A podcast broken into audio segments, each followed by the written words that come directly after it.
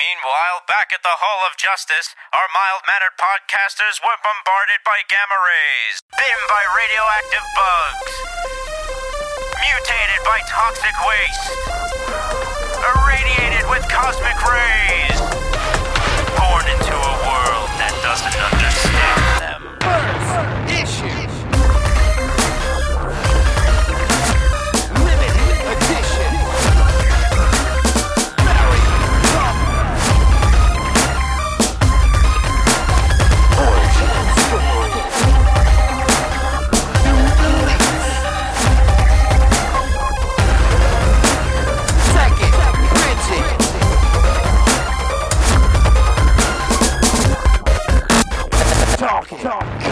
Hello, everybody. It's March 6th, 2019, otherwise known as New Comic Book Day.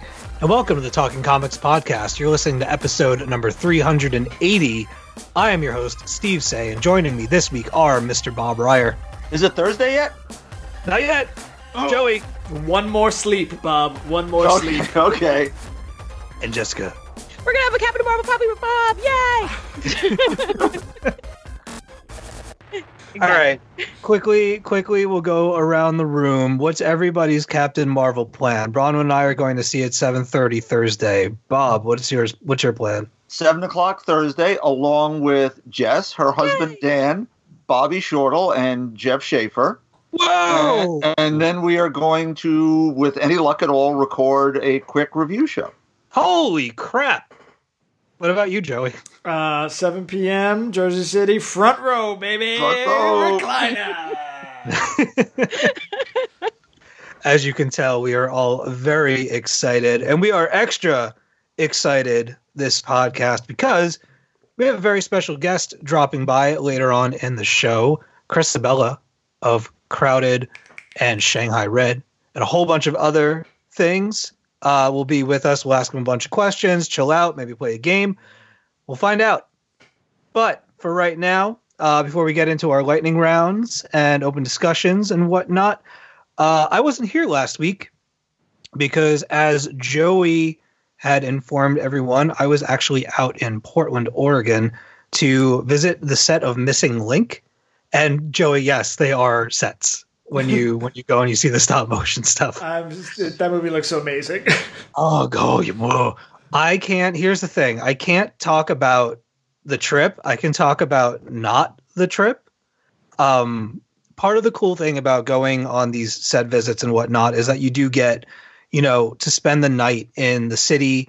Um, the studios pay for a bunch of stuff, so you basically get to like high roll for for like a fleeting almost 48 hours and then you go back to being whoever you are but um, one of the cool things about Portland, first of all, I really like Portland. Like I, I dig it. It is um, it definitely has a vibe. Like it, it definitely, definitely has a vibe. I saw probably the most hipsters out of any other place that I visited in a in a very packed space. And it was awesome because there was just all these like crazy looking people walking around. There was a pirate outside of Powell's bookstore that was like had this sheet up behind him with uh waves and fish painted on it and stuff. And he was like ringing a bell and you're like Rawr! you're not from around here are you boy? And like all this stuff. And it was like whoa just trying to go to the bookstore. Um so he was amazing. Speaking of Powell's um Powell's is basically like the Strand but hulked out this place, the map for this place is insane. It's like an IKEA of books.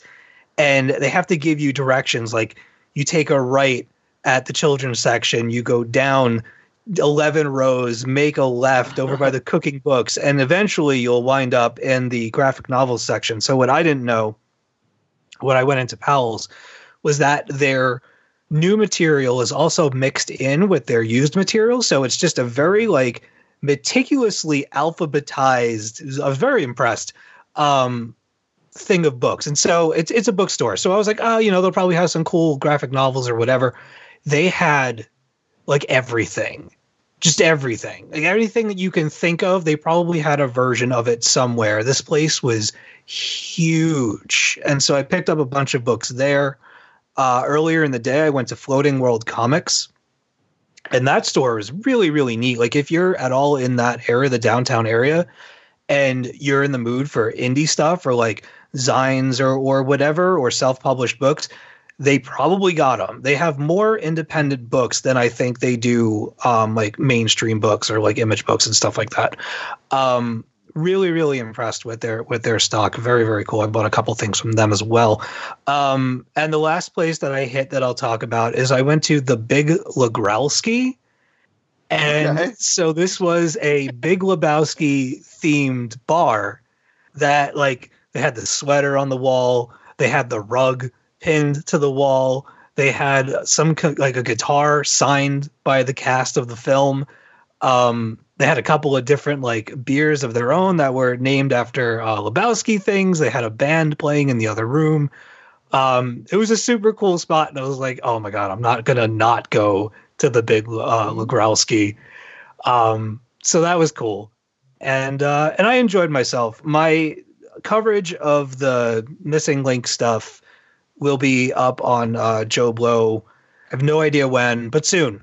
Um, the movie comes out April 12th, so they're gonna have to give me the word some one of these days. Yeah. Um, but yeah, it was um, it was really awesome. It was really nice to be invited back. It was cool to see some of the people that I'd met when I went to go and uh, see the box troll stuff, and yeah, I felt special. You know, like I go on some cool trips and stuff. I don't go all the time, but Laika is always special, and they always make it special, and they always have the best people uh, behind their stuff. So, very, very, very cool. Um, and I also met another journalist who not only lives an hour and a half from me, but whose wife also works for SGS, which is Bronwyn's company. So that's weird. Yeah. Small Canada.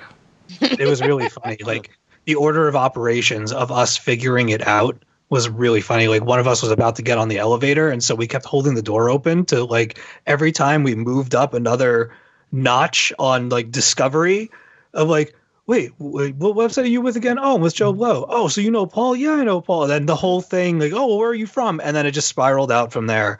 And so we were like super best friends for the rest of the trip. It was really nice.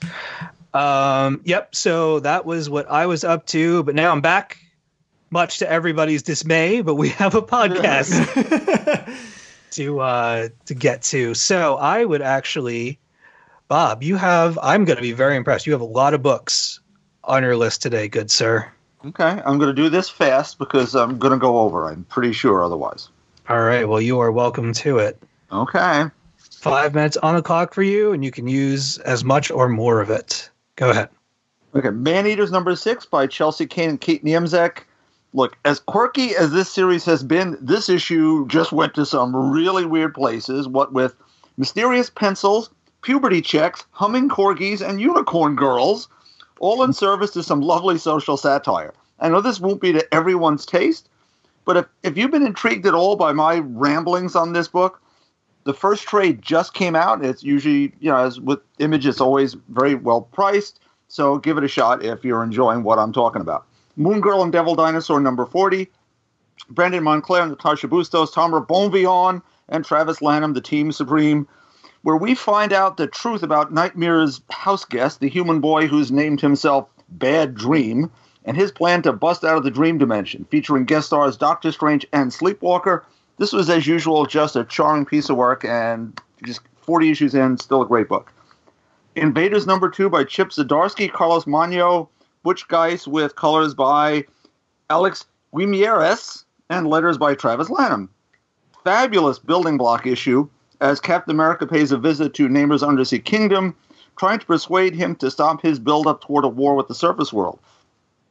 Also, moving flashbacks to the World War II era, plus some modern day intrigue uh, regarding Namor's lost years.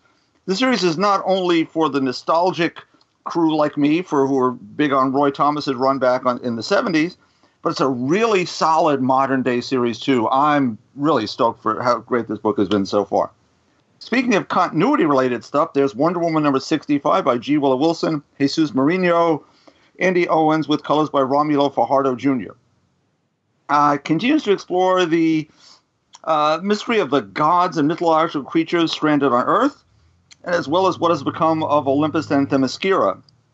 A second thread uh, involves Veronica Cale's use of the goddess Nemesis to stir public opinion against superheroes, and it's here we see Ms. Wilson's mastery of Diana's character. Uh, there are two very special moments that I'm not going to spoil. Uh, you, you'll cry, trust me. Sadly, the art is kind of pedestrian with a number of very 90s panels, so the a better I shouldn't say better. Tell us how Uh, you really if the- feel, if- Bob. If, the if the art were up to the level of Ms. Wilson's story, these moments would pay off even more. Though it's again hard to imagine. As I said, I was bowling at, at, at two. It's still a very very special issue. Uh, now let's go higher, further, faster, and talk about Captain Marvel. First up, Captain Marvel Braver and Mightier with Jody Houser, art by Simone. Oh, I'm going to mangle this one. Buonfantino. One Valentino. Uh, no, it's a day in the life story as the captain is scheduled to do a press event at Carol Danvers Day, but of course, an alien invasion delays things because it's comics. Which works out, though, wonderfully for high school reporters Mia and Camden, who, who get their chance to speak to Carol apart from the crowd, sort of one on one. They've come up with what they think is a perfect question. If you could go back in time, what advice would you give to your younger self? And Carol responds, well, she nails it. I'll leave it at that, and it's a perfectly Carol answer. Finally, spurred on by R. Joey, uh, I re re reread Kelly Sue DeConnick's Captain Marvel Avengers Assemble crossover entitled The Enemy Within, which concluded Ms. DeConnick's initial run on the series. Featuring elements that stretch from Carol Danvers' first appearances in the 60s through to some that will appear in the upcoming film. Uh, where this arc truly shines, though, is how Ms. DeConnick uses this story to bring Carol Danvers to a special brand of noble heroism, one her original chronicles intended but never really delivered on. Featured in this collection are two of my all-time favorite single issues, Captain Marvel 14 and 17. As I want everyone who's going to see this film to read these, and I'll try not to spoil too much, but there's this bit from uh, Kit Lieutenant Trouble Renner's mother, Marina, uh, that still brings me to tears and is right now. Um, Carol has done some stuff, and Marina tells Kit, We tell her that heroes aren't defined by their powers or costumes, by the contents of their heart. We will tell her that we don't know what Carol will be, be like when she comes back. She might not even remember us. She might not even remember herself. But we will know. We will know the light inside her because she showed us all today. We will know she's Captain Marvel. She's our hero. You're bringing me back. Oof. Whoa. Doom, doom, Oh. doom, doom, doom. Nailed it. Right on the nose. My hand was covering it for a second. Oh, Ugh. yeah. All right. Sorry, sorry guys. pick it up, pick it up. Um, I will say real super quick that Man Eaters number six was probably my favorite issue of the Oh, series. cool. It feels like it's really kind of found its thing with its this was a really good blend of kind of all the wackiness that they're doing with some of the online stuff the way that some of the panels are structured now we have these acts um i don't understand the awima way thing yet It's the Lions Um, League Lions, tonight. yeah, Lions oh i in know the jungle. come on, come well, on. that's all it has give me to more credit than that i know what it is. That's all it has to be, though. Yeah. Porgy's, Porgy's humming it is is epic. um but yeah i really i really dug the delivery of this issue. I love the conversation with the father and how all this stuff is playing out. That like scantron sheet in the middle with all Yeah. the body measurements and everything. Um yeah this this book is just is just crazy. And it's really kind of like playing with all the things in the toy box right now and uh, this is a really really strong uh first issue for the second arc i, I dug it a lot um, and I also I also loved Invaders. I'm I'm so into that series right now. Um, super good. Yeah, it still blows my mind that Chip Zdarsky is writing that book. yeah, right. Um, also, the it's it's Butch Guice on the art, right? yeah. Yeah, hit the the the chiseled chests of all the men in that book Like Namor was walking around, no shirt on. Cap is shirtless in one scene. Bucky's got no shirt. Everybody's got no shirt on. Everyone looks so chiseled and square in that. It's a buffet. It's a, yeah, it is. Uh, it is a lot of beefcake in that book, and it's it's. Uh, with all that aside, uh, the Invader stories have always been awesome. Um, I also read Captain Marvel: Braver and Mightier. Um, I think that Jody Houser's put together a book that, if I wanted someone to like quick and dirty get Captain Marvel, I would give them that book. She's put together a great single issue there that I think uh, is very givable to people that are going to be interested in the character. Um, I'll talk more about it in my lightning round, but Enemy Within and, and the rest of Volume 7, like, that is. But that's the book that I was like, you like that book? Let me tell you about the rest of this, right? Like, let, let- read read uh, read Volume Seven because that's just quintessential Carol there. Um, yeah, and if you like Carol's history, John Burkle's got two awesome pieces on uh, the Talking Comics website about kind of the Miss Marvel era and the Captain Marvel era for Carol Danvers. That if you wanted to brush up a little bit, they're both awesome articles and worth checking out. Right on. There you go.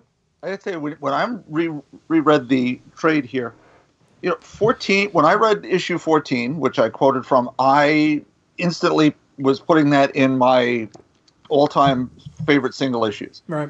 It, coming back from that, they did two Infinity crossover issues that did Carol in space with the Avengers and some stuff. And then there's 17, which is even better than 14. 17's incredible too. yeah, which It was is- our. Oh, Yeah. you'll talk about it in a little bit, I'm sure. Ugh. Yeah. Do you want to just do your lightning round now? So you can roll. You can roll into it. We're just gonna Or roll it. Just let him Roll roll it. with it. Let's Roll. roll. it. Roll. All right. Um, I'm gonna put five minutes on the clock for you, Joey. All right, I'm gonna do these real quick. All right, go. All right. Um, before I get to the Captain Marvel stuff, I did want to uh, say that I read the second issue of Jordie Bellaire, Dan Mora, and Raul Angulo's uh, Buffy series, the new Buffy series out from Boom Comics. Um, it's it's really awesome. There's some really cool narrative tweaks and twerks that that happen in the new series.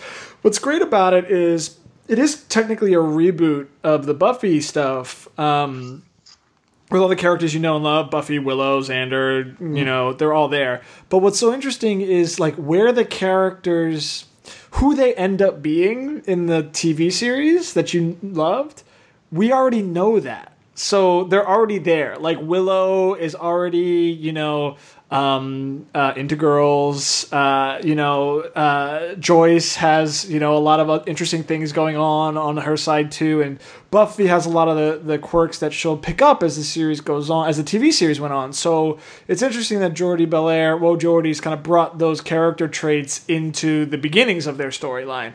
And it, it adds some new wrinkles to the, the high school drama that, that she's exploring. It's a really cool book. If you're into Buffy or you want to kind of jump on, Buffy 1 and 2 are really great issues for this new series.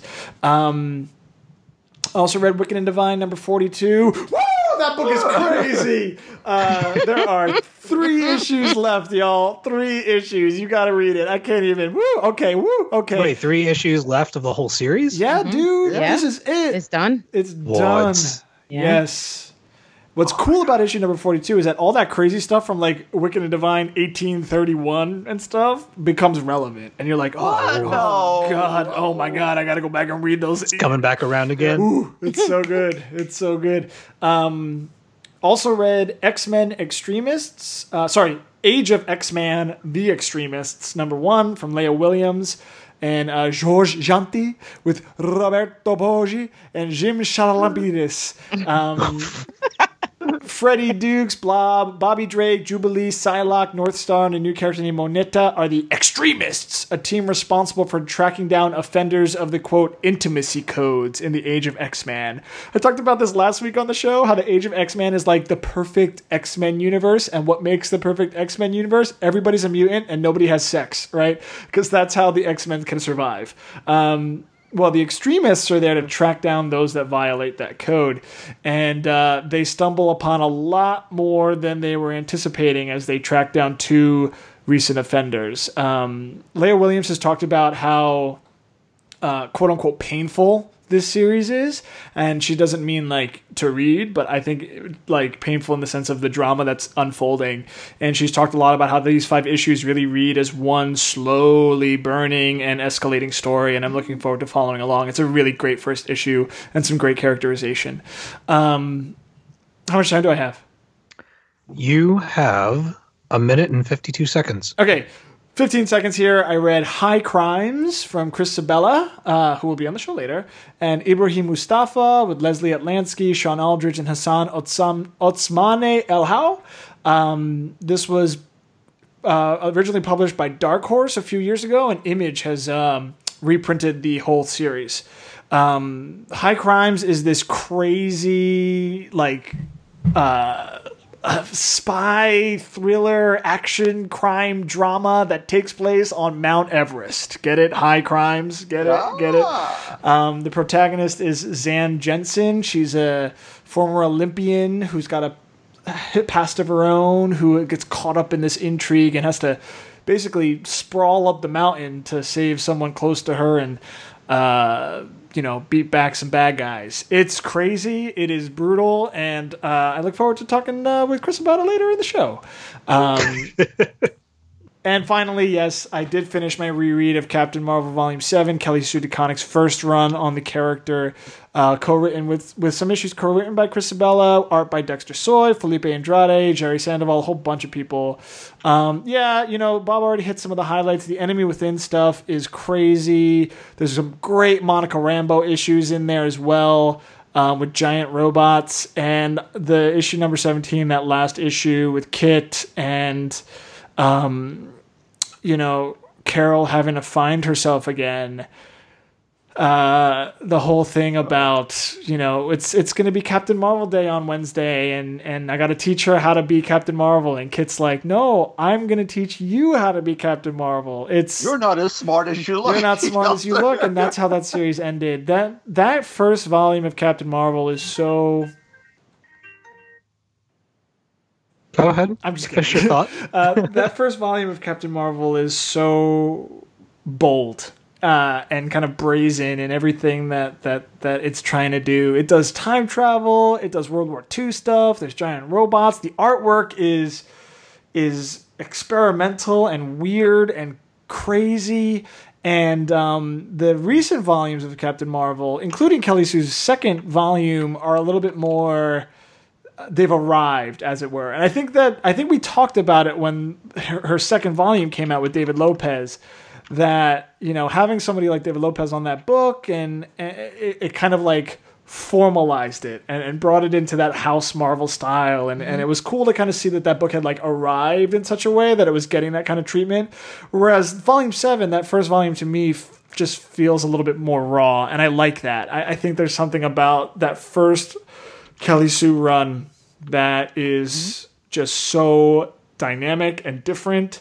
And it, that's the run that put that character on the map. And that's the run that started the Carol Corps. That's the run that people still reach into for those quotes punching holes in the sky. You know, uh, we're going to go higher, further, faster. Uh, the, We'll the stars we we'll were be the stars be, we were yeah. meant to be. You know, like that's it. The, the the second the second run starts with that great quote about the girl running so fast she falls, and Yeah. for a second she's Yeah. flying, which also makes me cry all the time. But but there's something about the Carol Danvers in, in Volume Seven that is just that is just bold, and I want and I hope to see her on the screen this weekend.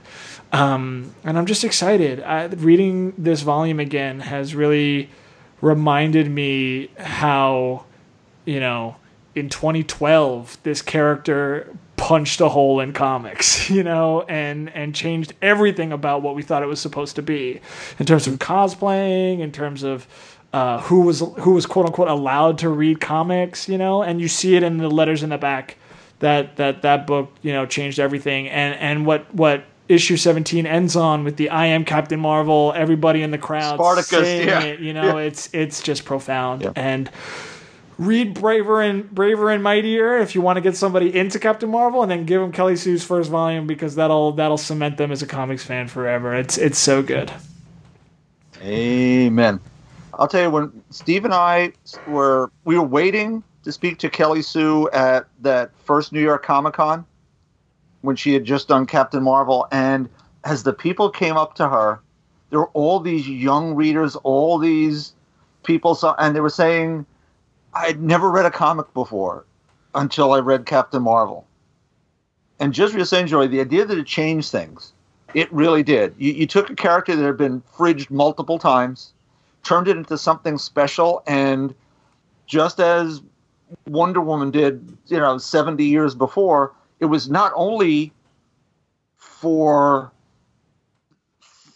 old fans, it was for new fans. It was for girls and boys and men and women who could see this character who had her flaws, had her flaws, but because she found a way through them, through grit and, and intelligence and uh, courage, and as Kelly Sue points out, some spite. I'm doing this because I'm just not going to let you beat me. It was it was special. It was a special moment, and I think we're all here certainly, but just in general, all of the comics world was changed for the better for that for the by the work by Kelly Sue DeConnick and for Gail Simone before her with what she was doing with Oracle.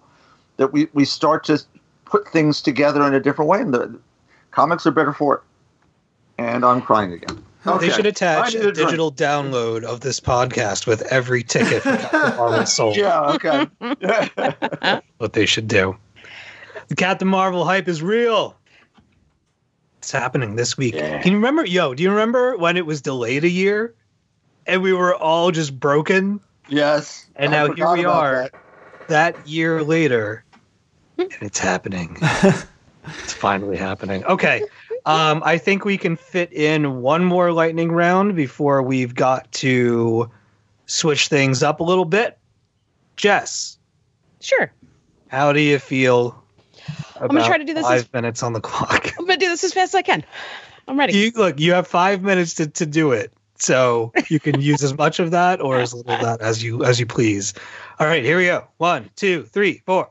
All right, first book, Sweetie Number One, uh, art and writing by Sean Dillon. This was a totally random pickup off the shelf. I looked at the cover and said, "Yes, this art style looks pretty cool." But I'm happy to say I made a good choice. Sweetie is an adorable all-age tale of a young girl who teaches herself, with a little help from her dad and a mattress, how to be a superhero. We meet Sweetie when she is just a young girl doing double kick flips off her bed in the hopes to teach herself how to be a superhero. Fast forward seven years, and she is kicking butt and taking names at the mall while saving all the nerds in the local comic shop when some group of super baddies pops in and tries to rob the place. The art style is what truly sold me on this book. It's got a pretty unique look that reminds me a lot of Aaron McGruder's work on the Boondocks.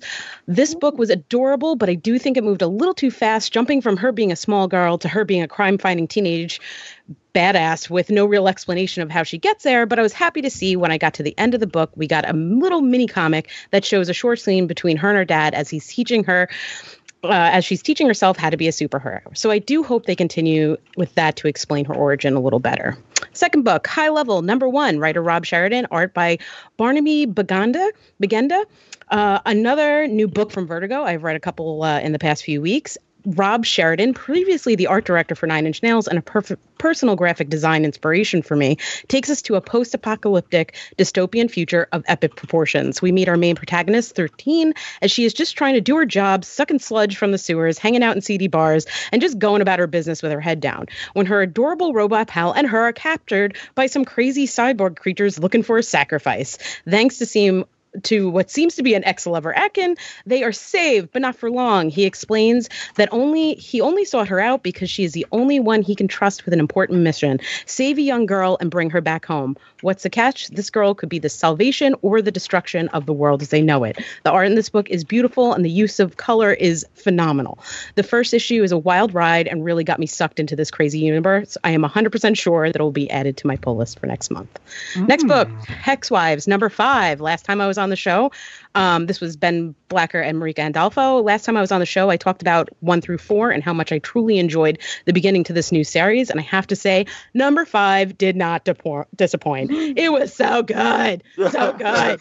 The witches have woken up and they aren't making dinner for no man no more. Uh, we, we, we meet back up with our group of witches when the men, aka the architects, find out that their leader is coming to visit after the brief mishap when one of the witches kills the neighbor's cat by accident. But the men make a huge mistake and group all the ladies in one place. Once together, they all figure out the power of their blood magic and the powers that they possess inside.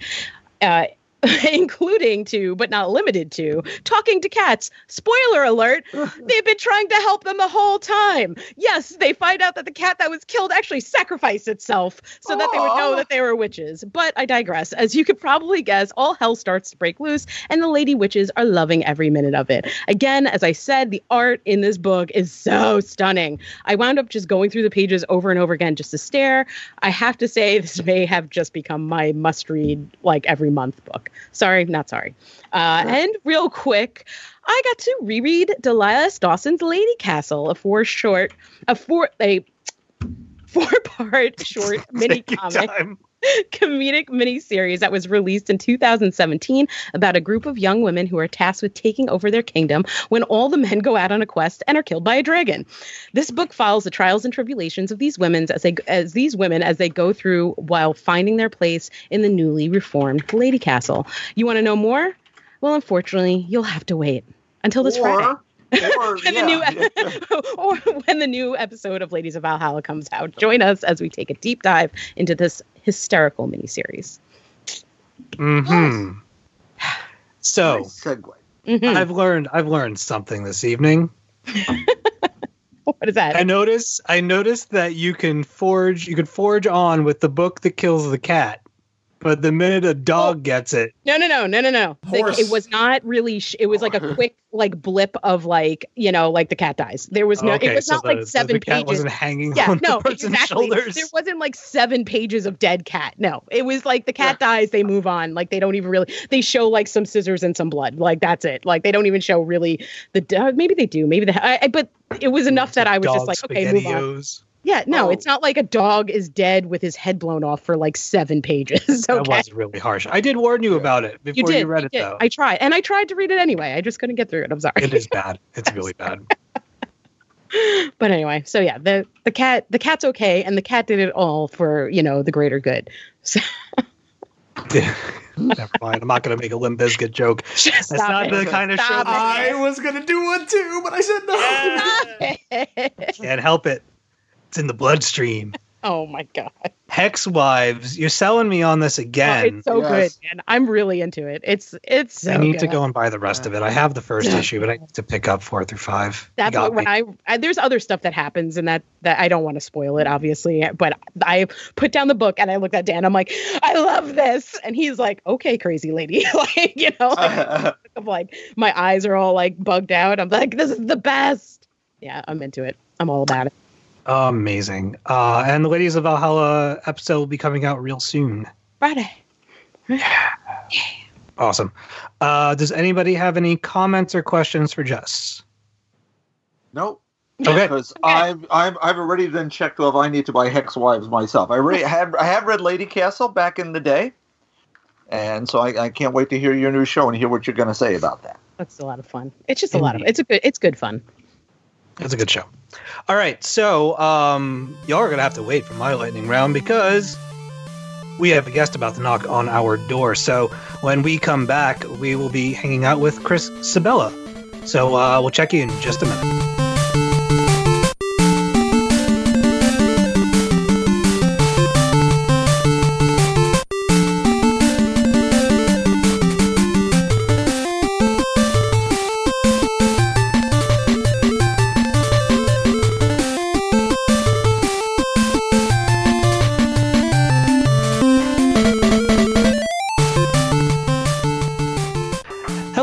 Everybody, and welcome back to the Talking Comics podcast. We have a very special guest with us this episode Eisner nominated writer of Crowded, High Crimes, Shanghai Red, House of Muck, Cold War. Welcome back.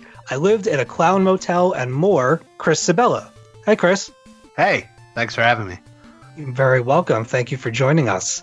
So, here's the deal. Uh, before we get to our traditional "What's your comic book origin story?" question, I have one of my own. You lived right. in a clown motel? Uh huh.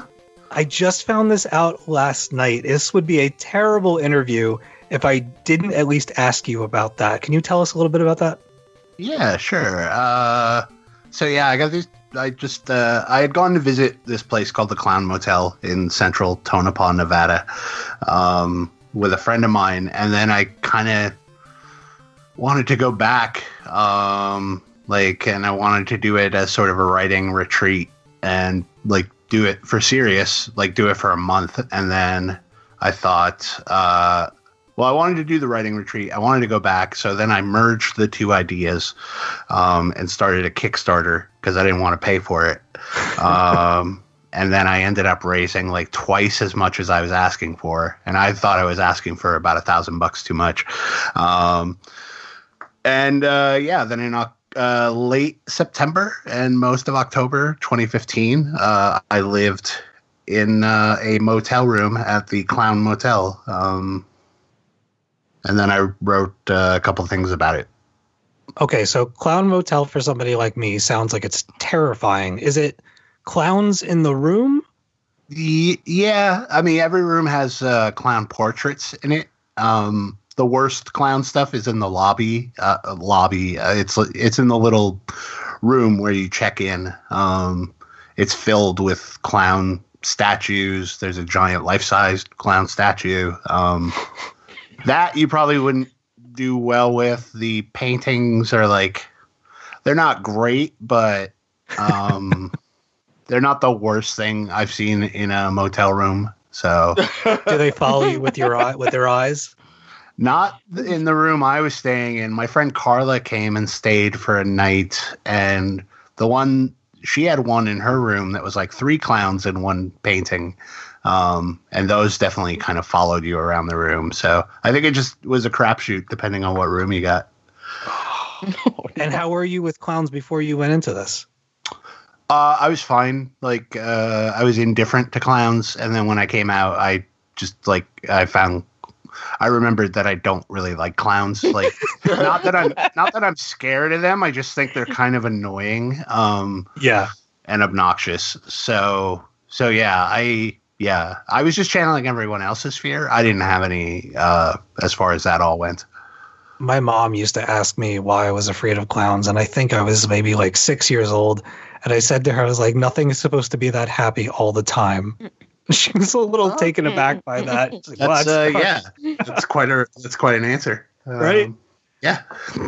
All right. So, all right. Well, I am, uh, my curiosity is uh, satisfied. So, Chris, can you give us a little bit of your comic book origin story? How did you actually break into comics?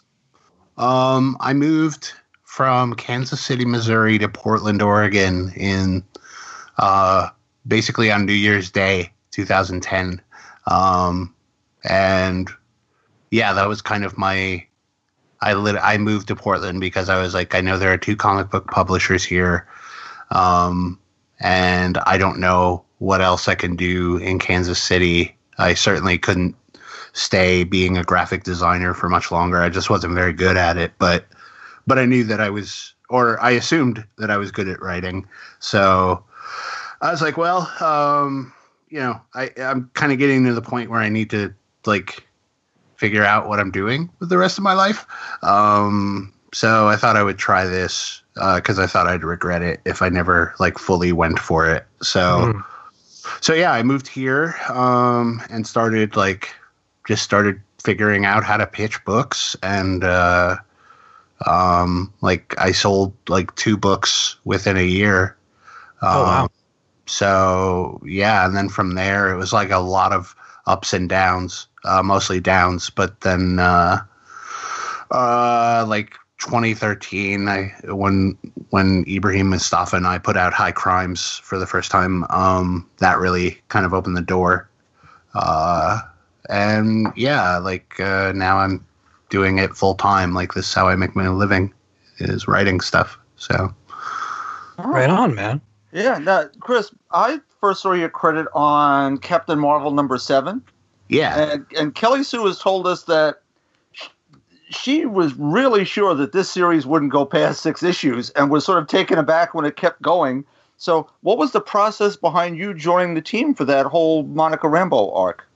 Um, it was uh, yeah, just uh, Kel came up to me and said, uh, "Do you want to co-write some Captain Marvel with me?" Uh, and like at that point, I had nothing. Like I had put out one book uh, that nobody cared about, and I was desperately trying to get stuff moving. And I was like, "Yes, thank you, of course." Like it was, it was so much of a pity hire. Um, but I was at that point I was fine with that. I was like, I'll I'll take a pity hire. Um, so so yeah, she basically explained you know what the storyline was going to be, and then I s- sort of ran off and tried to uh, uh, figure stuff out to help contribute as best I could without getting in the way. So um yeah i sort of went off to be research monkey and figure out like what's some cool stuff we can do. And then i would like pipe up with like well i have this one idea. Um but basically i was just hired to write the panel descriptions um because uh Kel focuses on dialogue uh, like heavily so she just she figured like this would be easier uh if if I just you know do the panel layouts, but I can't do that. So I would write a full script and then give it to her, and then she would like toss out most of my dialogue and then put her own in there, and then they everything would get fixed around, you know. But like so so yeah, I was just really there as a support staff because. uh because I think uh, Kelly Sue was doing, uh, she had just taken on doing that Science Bros arc of like that Avengers book. Yeah, yeah, um, right. right. So suddenly, like, yeah, her her workload had just like doubled or tripled, and she needed somebody to assist. And uh, like, we've been friends forever, so I think she was like, "Well, I can I could trust him," uh, and I'm happy to say I didn't screw it up. So No, absolutely not. We were just talking about how wonderful that, that whole first uh, series was, and those issues particularly. So yeah, you, you definitely did not screw that up, Chris. good, good. Um, actually, I'm going to throw something else in too, to see if you don't mind. Uh, Sure. I also, in that same time period, I really enjoyed your run on Ghost. Oh, thanks. Uh, yeah, I mean, I was a, I'm a really big fan of what Eric Luke was doing, and I thought you really captured that sort of wistfulness that that set that book apart from so much of the dark '90s superheroines, and you really made that that happen. You you felt really sad for for for Ms. Cameron and so on. Is there? How did that one come about? And is there another sort of forgotten heroine you might want to take a run at bringing back? Um, so that that was uh again like uh so I initially came on board to help Kelly Sue co-write it uh cuz she was just slammed. Um so so yeah, like I was I was, you know, we sort of co-plotted the first arc and then and then she had to step away and then Dark Horse was like, "Well, do you want to just write it yourself?" And I was like, "Uh, okay." Um which was super intimidating because I you know, like, um, I knew, you know, I knew that like Ghost had this legacy and I didn't want to screw it up, but I also like knew that like I was, I wanted to do something that was my own. So, um, so yeah, I just kind of like, I wanted to do, I wanted to see like the process of somebody deciding to become a superhero. Like I always felt like that process always happens so fast in fiction because it has to. Like that's just uh you know, uh compression in storytelling, but I I was like I want to have somebody like you know I want to see the, the decision making process and the life process that like brings somebody to finally be like, you know what, this uh, is a really crazy idea, but I'm going to go out and do this. Um, so yeah, that was like, uh, and I'm I'm happy like I got to tell like what I felt like was a complete story, and that you know beyond that she just sort of goes off and becomes Ghost. Um, I mean, as far as other uh, characters, uh, I, I've always been fond of like Dakota North. I Um, love Dakota Oh North. my god. Yes, you hit So- the right audience. Yes. Um, so yeah, I got to write a little bit of her the second time I co-wrote on Captain Marvel. Um, she showed up briefly to, uh, so that was like, okay, cool. I got to at least like touch greatness. Um, but yeah, I don't know. Mostly, I'm I'm just kind of like uh, these days. I'm really invested in sort of creating my own great idea. Uh, hopefully, great characters and There you go. You let somebody else write yours someday down the road. yeah, yeah. Um, Joey, did you want to hit on anything from High Crimes before we move I on just- to Crowded? Yeah, before we move on to the new stuff, I I've spent the last week um, reading High Crimes because Image re-released it recently. I think. Um, Yeah. which is awesome. Super cool to see that. Um, yeah, talking about like kind of interesting new char- uh, new characters, quote unquote. Um, Zan Jensen, I think, is such a dynamic, complicated young woman at the core of that book. Um, where did that crazy book about crazy spy intrigue on the top of Mount Everest come from? Uh, that seemed like a lot going on in there, and I was super into it. It's a, it's an awesome, awesome kind of spy action thriller up there. But uh, just where did that story come from, and what was it like working with Ibrahim on that? Um, that came from I I developed this weird fascination with Everest several uh well a long while ago now um where once a year I would just I'd want to dive back into Everest and I would like I'd reread Jon Krakauer's Into Thin Air Oh, and then Oh. and then I would read like other Everest books and I'd track down like Everest reality TV shows and like it was just this compulsion I had. I think because I was mostly fascinated by the people who who choose to do that, who choose to climb Everest. Like they're like, this is my goal, and I'm like, I will touch the face of death if I have to to to get these like bragging rights that Yeah. you know I sat at the highest point on earth. Um, so yeah, I just like, and then at some point, naturally, my brain was like, well, what if like, what if there was a gunfight in the Khumbu icefall? Um, and then I had to figure out how to make that happen. So like, it was a years, years long process before uh, I figured out the actual story and everything around it. But uh, yeah, I don't know. That was like, uh, you know, Ibrahim and I just kind of made that book on our own. We were doing it through Monkeybrain, which was a digital only imprint on Comixology. Yeah. So so we didn't have print deadlines. We didn't have anybody any deadlines really. They were all entirely self imposed. So we could um, you know, uh, we had to take a lot of breaks, but also like we didn't have to rush anything. Um, and we could kind of just do the book we wanted to do, and nobody could say like, "Hey, you're doing comics wrong." Um, so it was kind of like that's why I count that really as like my first book because that was like the first time I, you know, uh, I was given like that kind of freedom uh, to tell the exact story I wanted to tell with like zero compromises. Yeah. Are there elements of that book, High Crimes, that you feel like still trickles into your work today, kind of like carries through into the ideas and themes or characters that you're you're writing now?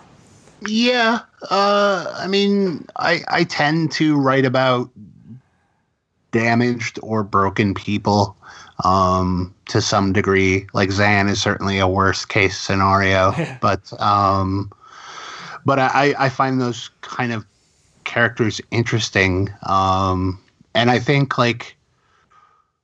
I think because so much of High Crimes is driven by the character of Zan, and also, you know, to a lesser extent, like Sullivan Mars. Um, like it's just characters are the things that are the most important to me, and so like uh, that's the thing I kind of uh, glom onto the most when I'm developing new ideas or when I'm writing um, and figuring stuff out is that, you know, like story hooks are cool. Like telling somebody, like, yeah, I wrote this book that's set on Mount Everest.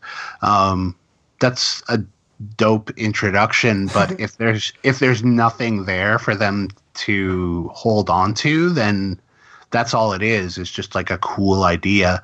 Um, so I think like that has really like guided me through all the other stuff I do is that like character is the most important and you know like you have to have a cool story too but like if it's just cardboard people wandering through it like one how are you supposed to care as a the creator if like it's all just props uh and then how is the reader supposed to care Right. Um, also, it's a lot about death, which, uh, for whatever reason, a lot of my books tend to be about to some degree. I'm not sure why, but uh, Probably the It's clown. just Probably the thing. clown motel. yeah, I mean that doesn't help. Amazing. All right, so uh, it turns out I don't know if you know this, Chris, but uh, a while back we did our Talking Comics Awards, and Crowded had actually won our award for best new series. I, I did. year. Yeah. Oh, thank you. I think I was trying to rig those. I was trying to. That's Yes, right. were. you were. Yes, you You were. part of that. Yeah. That's right. Because uh, yeah, I was in. Leah Williams beat me out, but she has a much bigger fan base. Like she's writing X Men comics, so I feel okay about losing that one. But I'm glad we got we got the a glad crowded one. And you got the podcast spot so far, so definitely beat her to that. Yeah, I'm accessible. Like uh, here I am. Like just reach out and I'll be here. Like she's Yeah, too Take fancy that. now.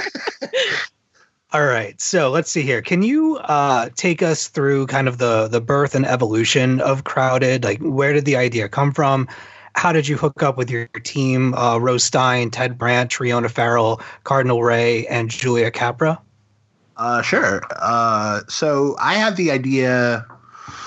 I don't know, probably sometime in like 2013. Um, and it was just like one of those things that pops into your head. Um, I'm not sure why I was thinking about it, but I just thought like, you know, the only way to really get anything done government wise, I think it might have been like in reaction to like the Tea Party stuff and like uh, Republicans basically obstructing everything. Um, but this idea of like you know these people are our public servants, but they don't serve us at all, and it, and then I was like you know the the only way to really get them to listen is to like put a threat on them that like they couldn't shake, and then I was like, yeah, if like ten thousand people all threw in a hundred bucks uh, to hire an assassin to kill one of them. Um, the rest of them would probably fall in the line pretty quick. Um, so that was like the genesis of the idea, and I was like, well, that's cool. I don't know how to make that a story though. Like that's just like a, you know, that's just like a, a scenario, and then and then eventually I was like, oh, and then you know, uh, I figured out that like the same way all this stuff does, uh, it it eventually like got down to street level to like just regular people started using it, and they started using it for the most petty shit possible. Um, you know, it's just like some some kid uh, who you never forgave for like breaking your toy in in grade school, and just like you're drunk one night on the internet, and you're like, you know what, I'm gonna I'm gonna set up a campaign on this guy. So. Yeah. Uh, and it's like you know, if anyone out, and it's like this. Uh, I don't know. This it, it it just kept cascading from there. Like as I tried to figure out how this platform existed and like how it worked. Um, and then uh, and I tried pitching it just like that for a while without ever figuring out uh, who Charlie and Vita, the main characters, were. And thankfully, uh, a couple editors were like, "Yeah, it's not there yet." Um, so then I went away, figured it all out, and and then Juliette uh, is a friend of mine who I've I've showed her a lot of my comic stuff in progress, and eventually I was just like, you should edit something. Like you're really good at this. Like you give good notes. So we had talked about working together on something, and she knew Ted and Ro, and that they were looking for something to work on something substantial to work on. So she put us in touch, and uh, I sent them two pitches. I sent them Crowded, and I sent them Cold War, um, and they picked Crowded. Uh, and then, yeah, then I asked them to suggest uh, a colorist, and they they picked Triona, and then I asked Triona to pick a letterer or to uh, at least vouch for Cardinal as a letterer, and she did. So uh, it was a very like it, it all felt very natural as it came together, but you know, it from start to finish, it was you know a good five years of just puttering around, doing nothing.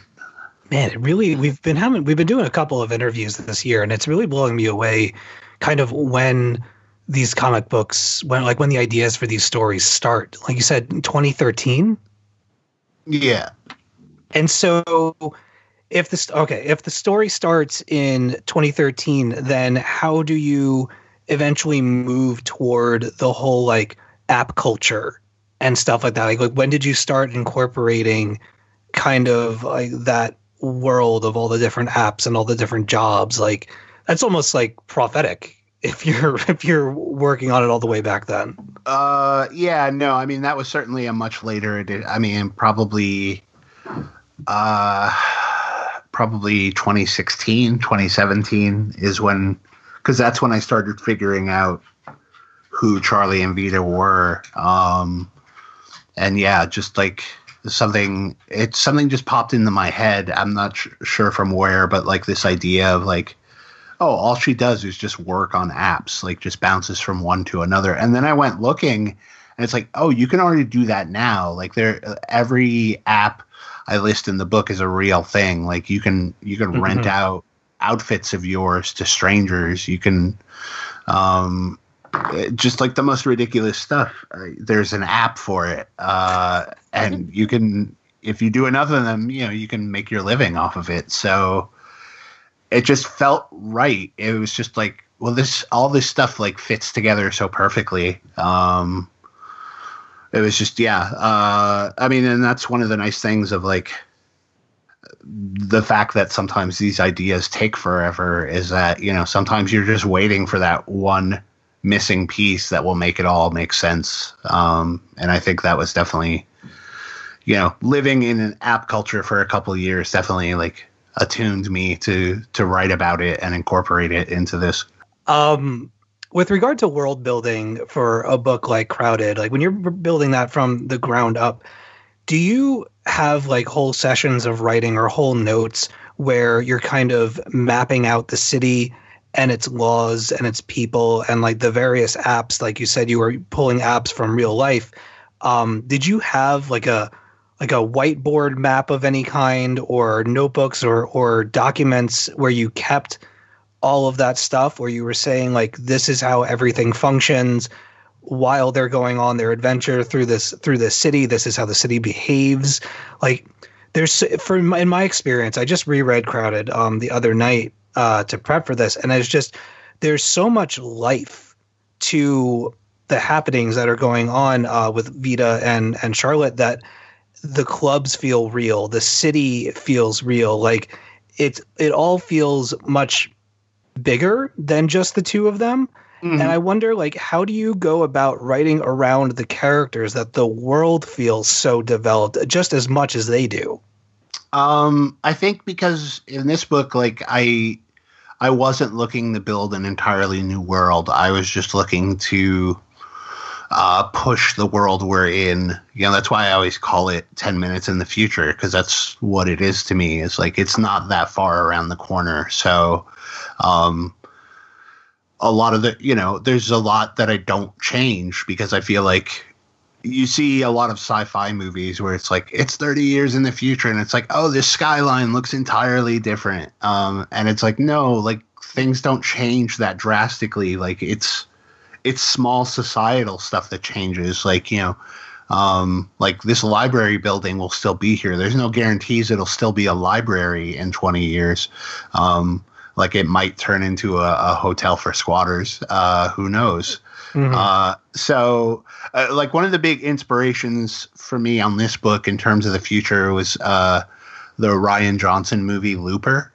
oh Um, yeah which takes place like 30 years in the future, but it's basically our world. It's just like the trucks all have these weird like converter devices on them Mhm. and they have flying scooters and then they have eye drop drugs like but otherwise it's pretty much our world it's just a little bit worse and it's got a couple tweaks so um yeah and i just i don't know it's it's a thing where you know i do take a lot of notes but usually it's it's not stuff like figuring out i mean like when i came up with by furious it was literally like in the writing i just knew that like they were gonna go to another location and i was like okay strip club for for bisexuals and then i was like what would I want there? And I was like, dim sum, uh, like table side dim sum service. So that was just, and as I was writing it, I was like, this is perfect. This is like, this is everything I love about writing comics. Um, so, so yeah, I try to not do a ton of planning because I feel like you can, the more you live inside that world, the more stuff will sort of suggest itself in the moment. Um, Mhm.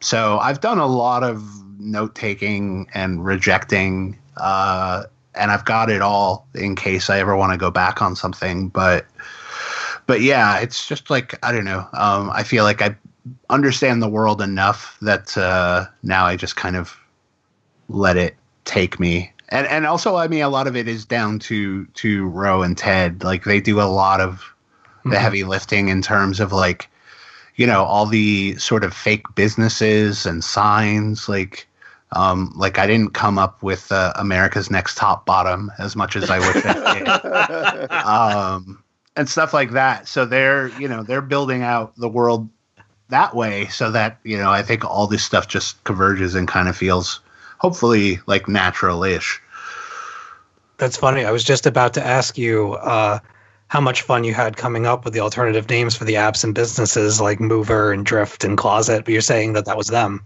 Uh, well, I did name the, I did come up with the different names for the apps, but, uh, but like they did all the, like when Cersei breaks into uh, Charlie's apartment and goes through her DVR, um, like Yes. they did all the DVR title. I suggested one, which was a limb adoption, which is a, a, a stoner idea I had like 13 years ago, and I still think it's one of the worst things I've ever come up with.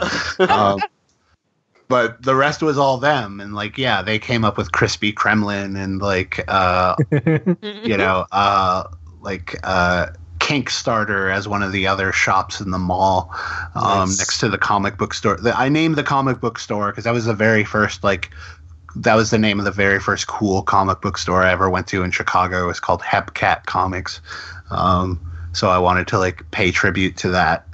But it's really like yeah it's it's uh, like a team effort in terms of like building out the world and making it feel like something that just kind of is um rather than like hey we're going to take your hand and you know like here's how things are different like i never want to do that i just want it to be sort of background stuff that you realize like oh that's not that's not how things are um so yeah, that's our ethos, I guess, as close as we come. Right on, man. So, okay.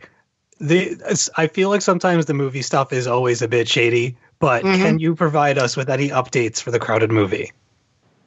Um, the screenwriter is, uh, I think she's almost done with the uh, the script. Um, and Rebel Wilson just got done like being in Cats or something. Um, yeah, yeah, yeah. So, um, right now it's quiet, but uh, I mean, I think the plan is like to get the script locked in and then to start shopping it around and see who says yes, if anybody does. Um, so yeah, I mean, like I'm cautiously optimistic. This has gone a lot further than any of my other uh, media ventures have gone so Mhm. far. So, um, and Rebel is super into the book, um, and she just likes it as a story, and she doesn't she doesn't want like she didn't option it so she could like tear out the guts of it and turn it like she wants it to be close to the story that we're telling. So That's so Uh, awesome. yeah, I mean, like it's all good signals. Like you know, they they you know they flew me down to L.A. Uh, in October of last year to to meet with Rebel and the screenwriter, so I could like answer questions they had. Um, so yeah, it's kind of uh, as as good as you could, you know, short of like actually having a trailer I could show everybody and confirmation that something is coming. Like it's about as good as it gets. So, where were you at in the creative process of the book when you'd first heard the news that they were interested? Because I know it's it was um, I wrote a story for it. I work for a um, movie website, and I wrote the article when it was announced that Rebel was interested. How does something like that even come about? Because the book hadn't even hit shelves yet, so they were they were shopping it around before it hit stands. Um, yeah, I just so I just got an agent uh, last year uh, who was a guy I had been talking to for a couple years before that, but um, at Emerald City last year, he finally he like came to my table and he's like, I want I want to be your agent, like for realsies. Um, Hmm. So I was like, okay, that sounds good. Like, uh, like I'll send you um, my stuff. So I sent him Crowded in Shanghai, and uh, and then literally like, I mean, it was like three or four weeks later, he was like, so he's like, so I got some interest on it uh, from Rebel Wilson, and I was like, what? I was like, like I, I hadn't even like finished signing like filling out all the paperwork to officially make him my agent and he was like she's very interested. Um and i was just like "I okay. Uh so yeah it was just like one of those things where i had somebody in my corner who was sort of out there shopping it around before um it, it came out so uh so yeah, then suddenly like it was optioned, and then which was kind of a relief. Like it kind of took that off the table. It was like, oh, cool. Like we've already impressed um, a famous movie star um, and Hollywood. So like that felt like okay. It feels like we're on the right path at least. Like it's nice to get some external validation. yeah, sure. Um, so yeah, it was just like, uh, yeah, it was super weird because it uh, you know, just like uh, you don't you don't expect that to happen after your book has come out. Uh, like so to have it happen before the book comes out is just like, I, I yeah, I'm still the whole thing is weird, and I will process it one day, but Just not today. yeah. Um, before we leave the film, do you have any dream castings for your characters? Uh, um. So yeah, I know that Rebel w- wants to play Charlie, so Mhm. Mhm. so I'm gonna say Rebel would be perfect as Charlie. Um. uh, and then for for Vita, I was thinking, um, can't why can't I remember her name? Um, Valkyrie from Thor Is it- Ragnarok. Tessa Thompson? Yeah. Yeah, definitely. Oh, that would be good. Yeah. uh, or uh, Ted uh, has suggested. Um, um, so I'm so bad with names. The uh, the woman from the Good Place, uh, Tahani. Oh, uh, Hot. Jameela Jamil? Yeah, Yeah, yeah, yeah, yeah. like yeah, cut her hair. Um, like Oh, she would be she good would be- too. She's definitely got the look for sure. She's hysterical. I like her a lot. Um, that's yeah, dude. I could I could definitely see that happening. That's awesome. Uh, Um, yeah, but yeah, I don't, I don't care. Like, you know, anybody could play them. Um, like short of somebody who is like a horrible person. Um, I'm like, do whatever. I don't expect it to be, you know, the thing that we're making, but that's why we're making the thing we're making is because we have a very specific vision in mind, and I'm sure they have their own specific vision. So they feel like complementary rather than like a one to one translation. hmm Right. All right. So getting back to the book, uh, you don't have to answer the question. It could be a yes or a no. But when Volume Two kicks off, w- something that stuck out to me in in the first arc. Will we find out the details of the Echo Park massacre in Volume Two? Um, maybe. Maybe. Um, it you I you're the like the only person who has ever asked me about that. Um, so it's kind of almost a thing that like I've left behind, but I do have plans to to bring it back around. Um, but it's part of a larger thing. So Okay. I just, I, like I said, I reread it the other day, and that panel stuck out to me. And I was just like, hmm. But perhaps I'm wrong. I don't know. No, no. I, I was always just like, I was like, man, nobody has ever brought that up to me. Um, so congrats, you were the first. All right. Maybe it could be like all those uh, Sherlock Holmes adventures that Dr. Watson used to talk about that no one ever wrote. you know the giant Yeah, yeah. rat of Sumatra or whatever. It's just it's that thing. It's Ah. just Wait, sorry. Hold on. Uh, my dog just knocked my uh, headphone cord out. Please go away, dog. Please. oh, oh my god. Sorry. It's all right. This is a Oh, dog okay. friendly podcast. This is yeah. My dogs interrupt constantly, so okay. Um. Yeah, she's sixty pounds, and she just jumped up and like boop, popped the cord right out. Bob, do you want to take a moment to uh, deliver Sarah's message since we were talking about Yes. the dog? uh, our uh, our other co-host Sarah Miles is a huge fan of Zola. Oh, good. so what what can you tell us about her besides that she knocks over headphones? Um. Yeah. No, this has become a problem. This is now the second podcast. She just like wandered in and it's like, you should be paying attention to me. Um. uh. She is a. Uh, she is a sixty pound uh Staffordshire Terrier pit bull. Um. I got her from a family that had a nine month old baby and was just gotten pregnant again. So they had to get rid of her just because they didn't have time to give her the attention that she needed. Um, right now, my fingers are in her mouth because she likes to mouth on my hand a lot. Uh, but she has a very soft mouth, so it never hurts. It just gets right up to the edge. Um, and yeah, no, she's uh like I have like dreamt of having a dog for years now, and um, finally took the plunge. Uh, and she is the dog I got, and I feel like this is like a reward for having not had a dog for all those years. Was I got a pr- pretty perfect dog? Aw. Oh. Um, where, can we, another. where can we find Zola on the internet? Does she have her own Twitter and Facebook? No, no, like I want all that traffic. I'm not gonna like. Oh, okay. yeah. Like I, I stalk your dog on the internet. I'm not Yeah, gonna. I do. I totally stalk your dog on the internet. No, I know, and there are people who just follow me like just to see photos of her, and it's like that's yeah, that's the deal. I'm not like because I know she would surpass me.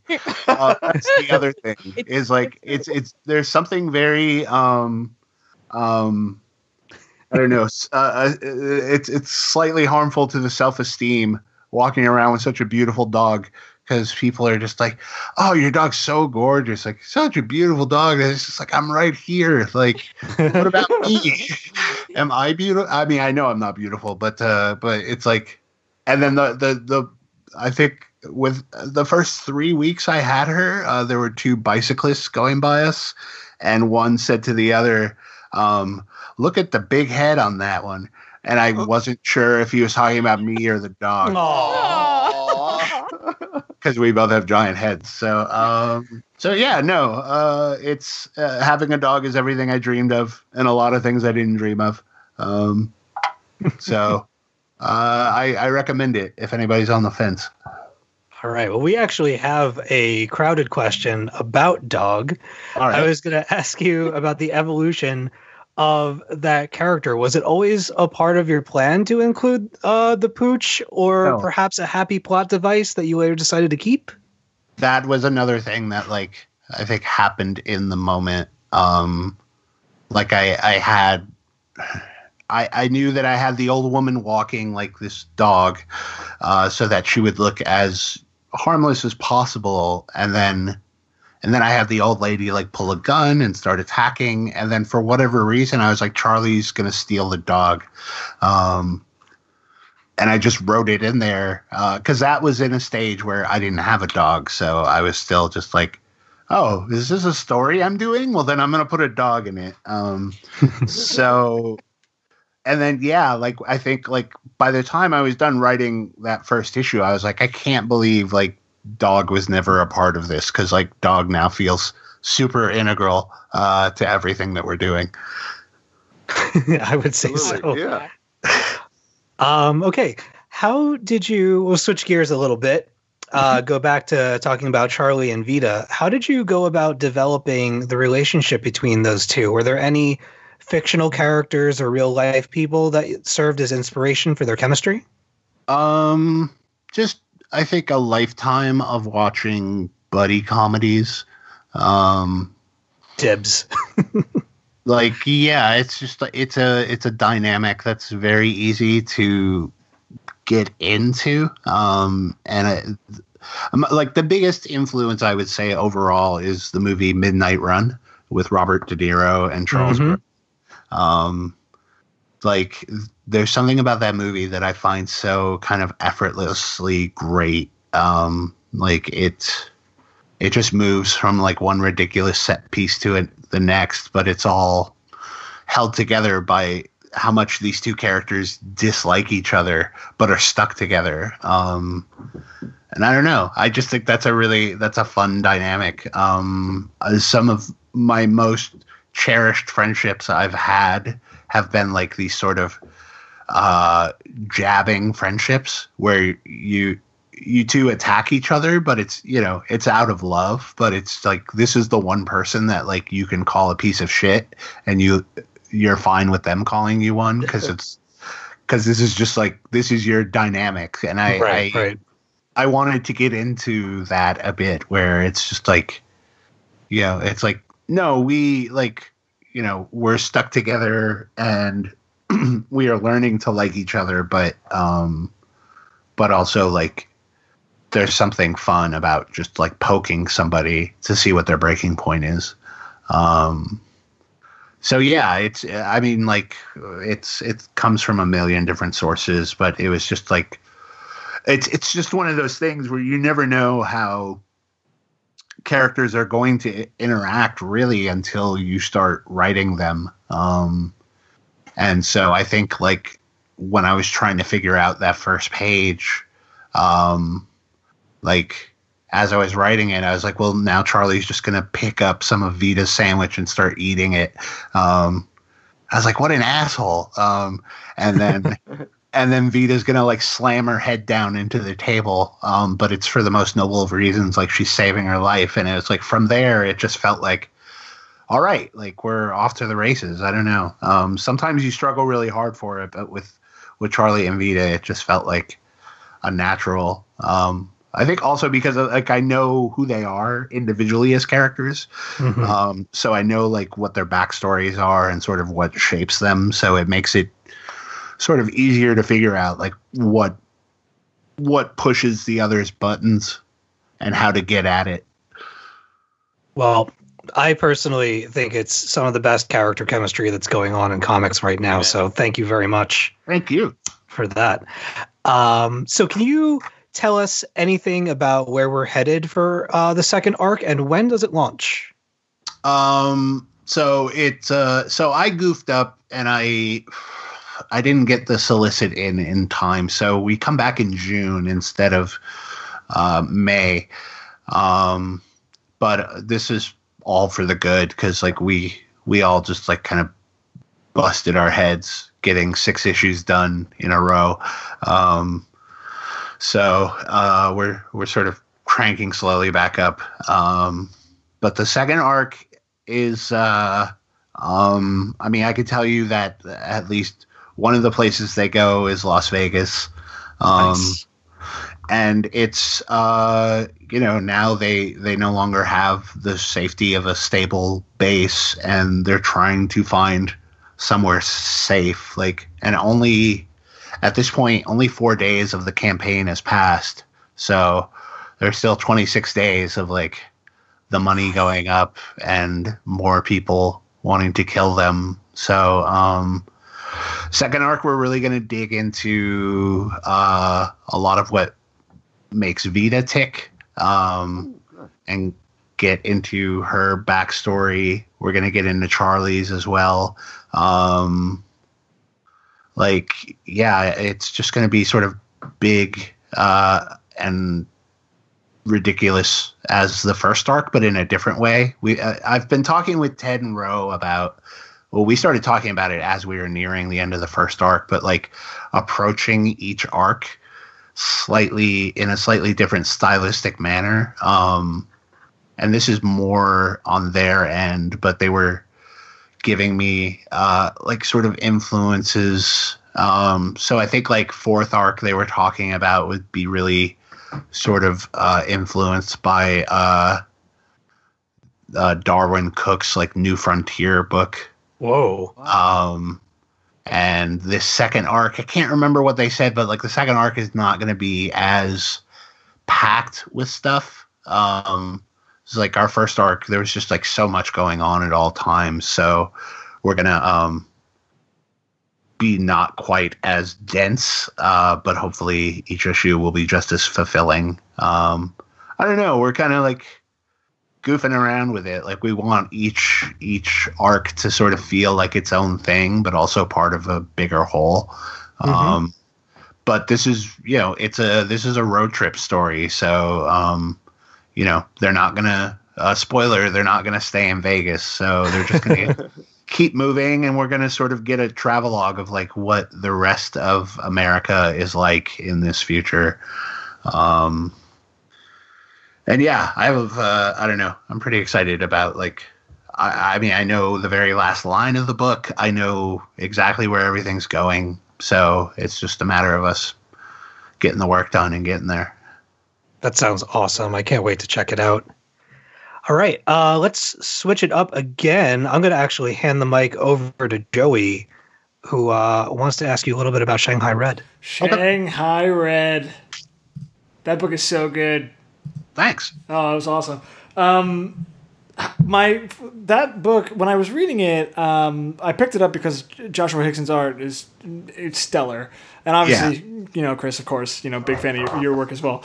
Um, how much research goes into a book like that? You know, there's a lot of kind of history you're playing with there, and the geography and all of the kind of background of Shanghai people, you know, across the country, across the oceans as pirate vessels, whatever.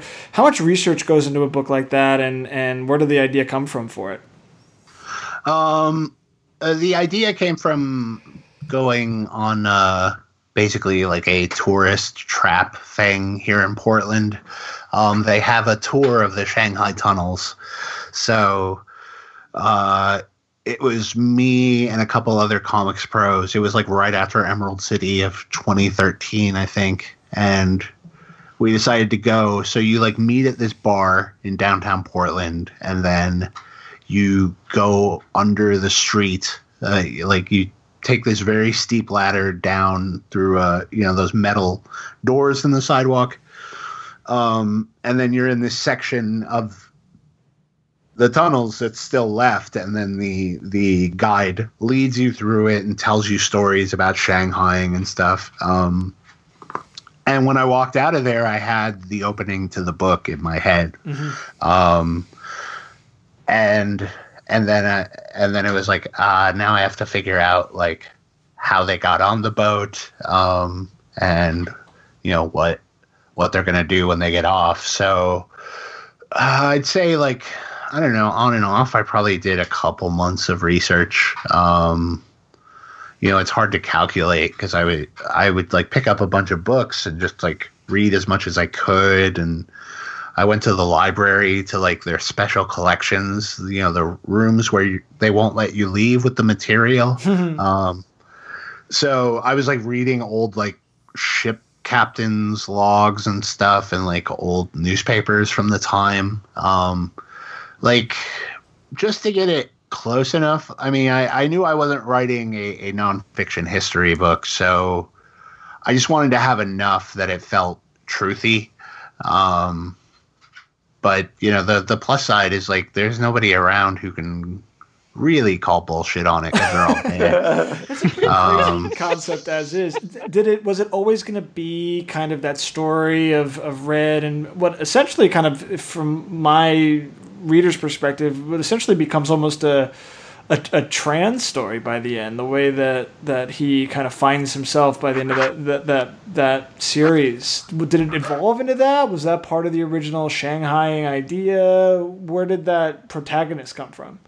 Um, I mean, I, I, I knew I wanted the protagonist to be a woman, uh, just because I, because women weren't shanghaied, uh, at least not in the same traditional sense that men were. Like when women were shanghaied, they were, you know, put into, uh, uh, you know, sex trafficking basically, and I didn't want to do a story about that. So, um, so then I had to figure out how she wound up on the boat, and then you know, like, and there's a you know a huge amount of historical basis for women dressing as men to get better jobs and advance in society when society wouldn't let them. So I started incorporating a lot of that.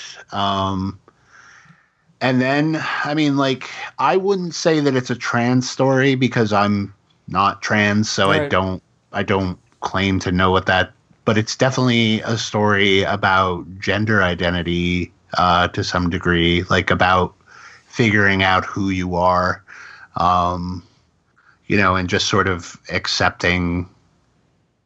I, you know, I still don't necessarily, you know, I mean, that's definitely wasn't the main thrust of the book, but it was definitely one of the big parts of it. And I did my best to make sure I wasn't fucking it up. Yeah. Um, so like I, I had, uh, you know, editors and sensitivity readers to make sure that like, because I didn't want to claim to be writing a trans story. Right. Um, uh, but you know, I've had readers interpret it as such, and I think that's great. Like, I, I wanted to make it open enough that like it would speak to whoever is sort of struggling with that stuff.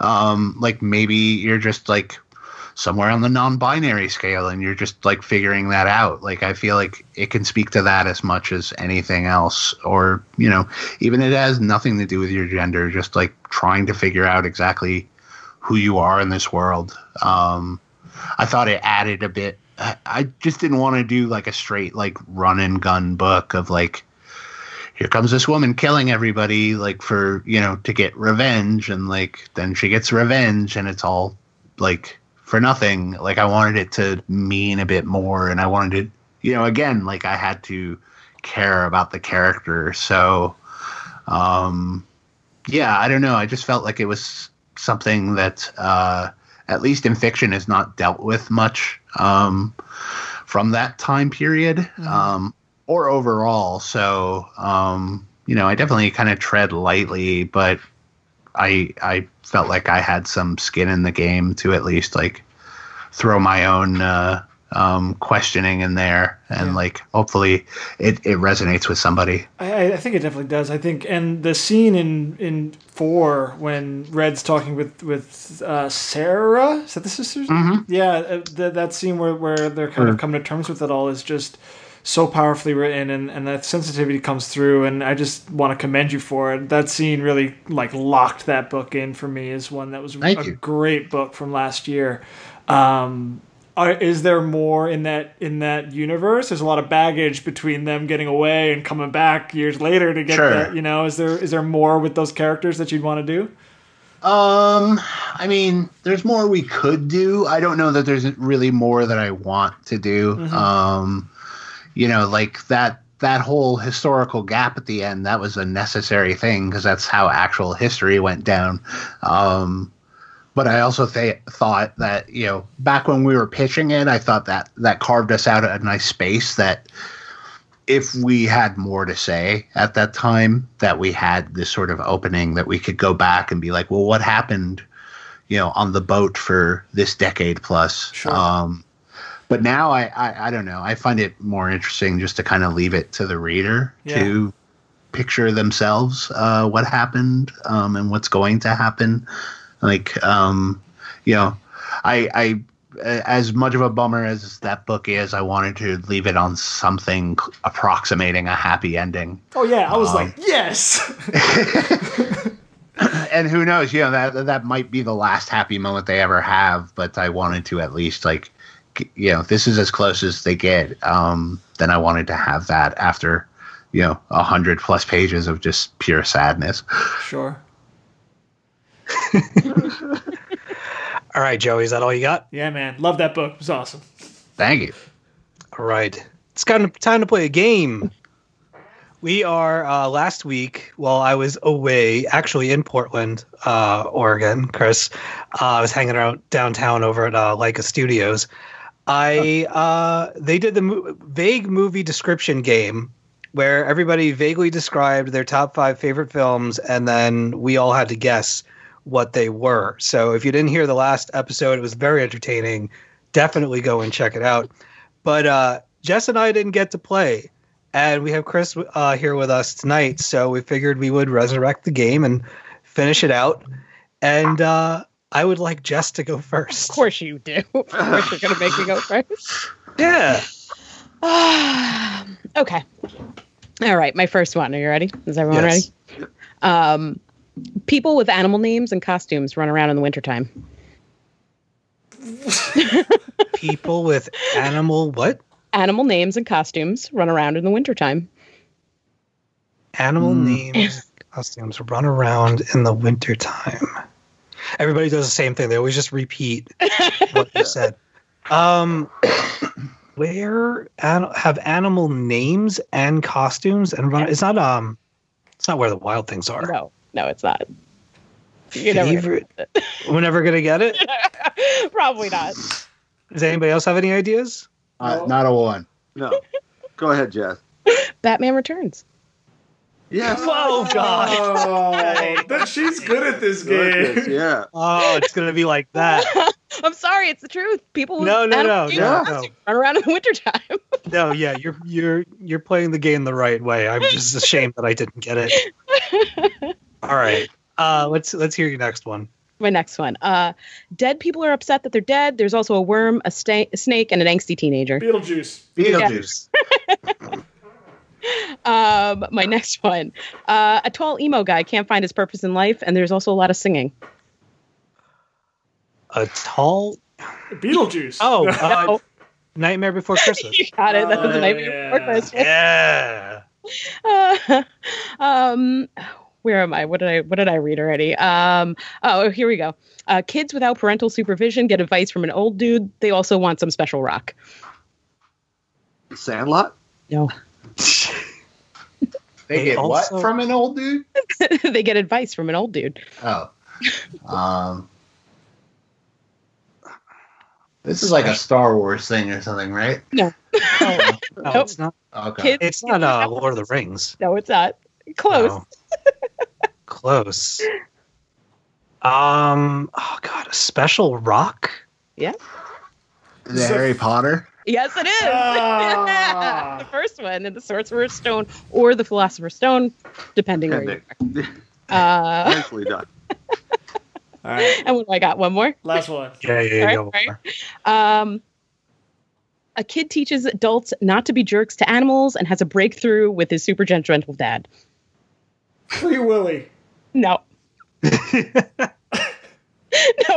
But Read it one more time.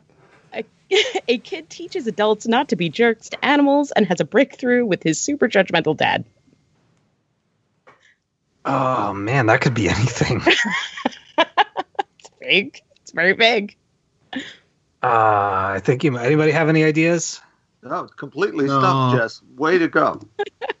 It's How to Train Your Dragon. Oh, I've that's never your seen favorite that, movie. so- Uh, One of them. Well, the first one is, yeah. I'm sorry. Uh, Toothless is one of my favorite characters ever. I Have you seen the third one yet? Yeah, I've, I took one to see it, and we, and we cried together, and she consoled me. She said, Aw. "It'll be okay, Aunt Jessie. It'll be okay." She's three. She's adorable. Yeah.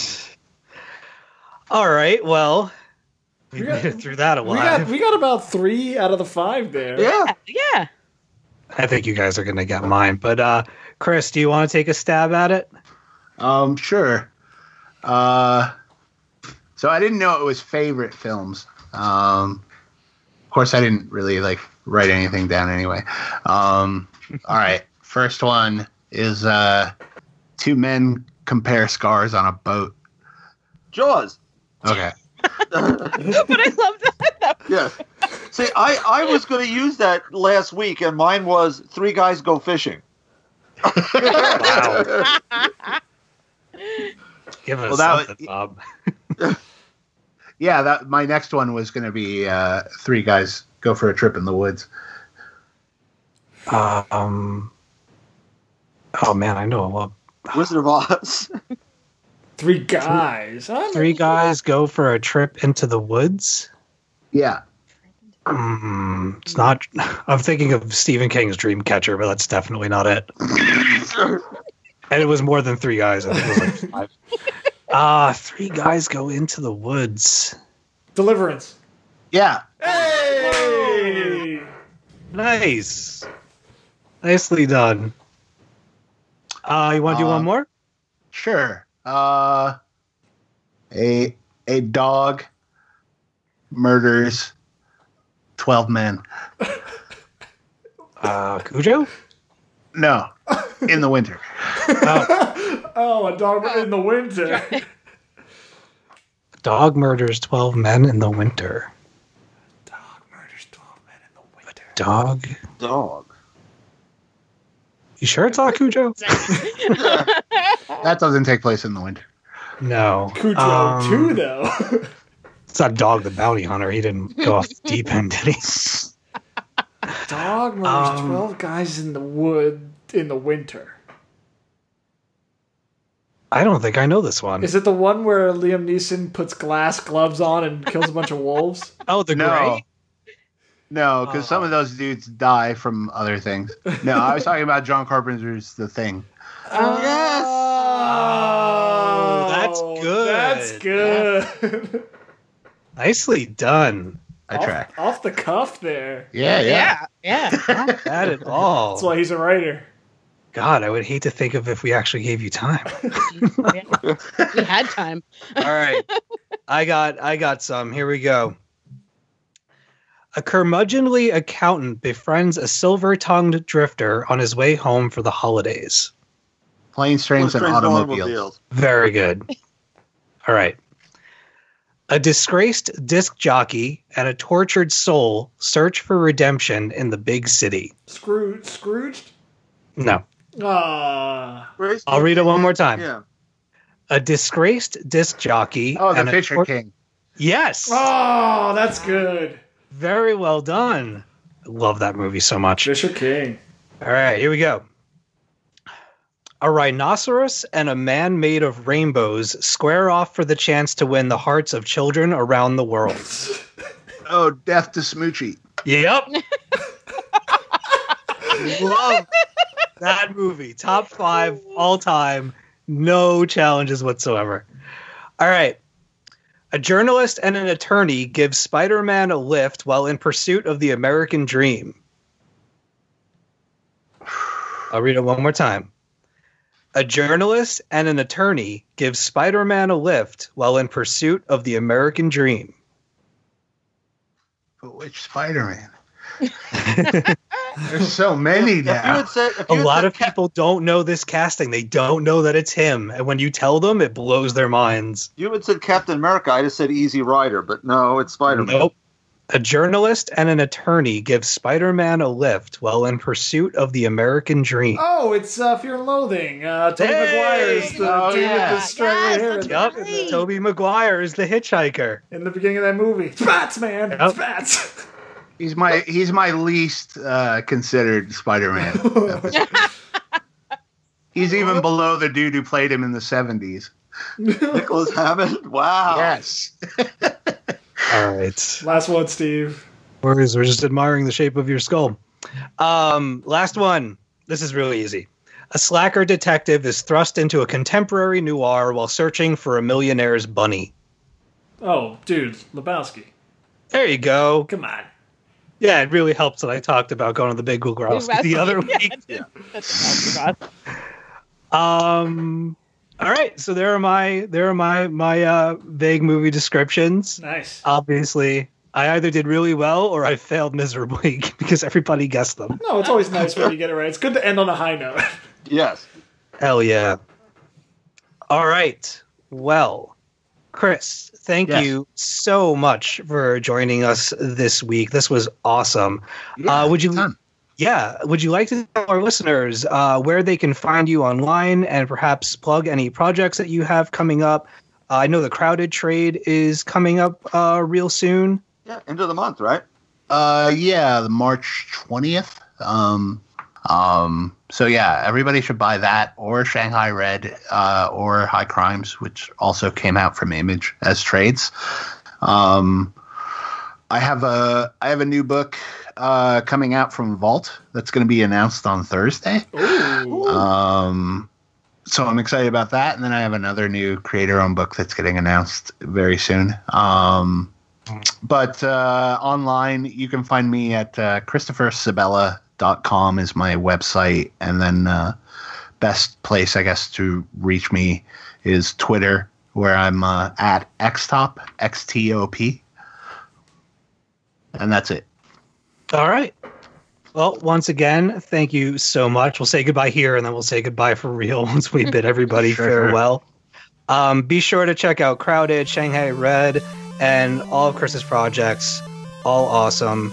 Thanks again, Chris. And uh, we will be right back with more lightning rounds and some open discussion.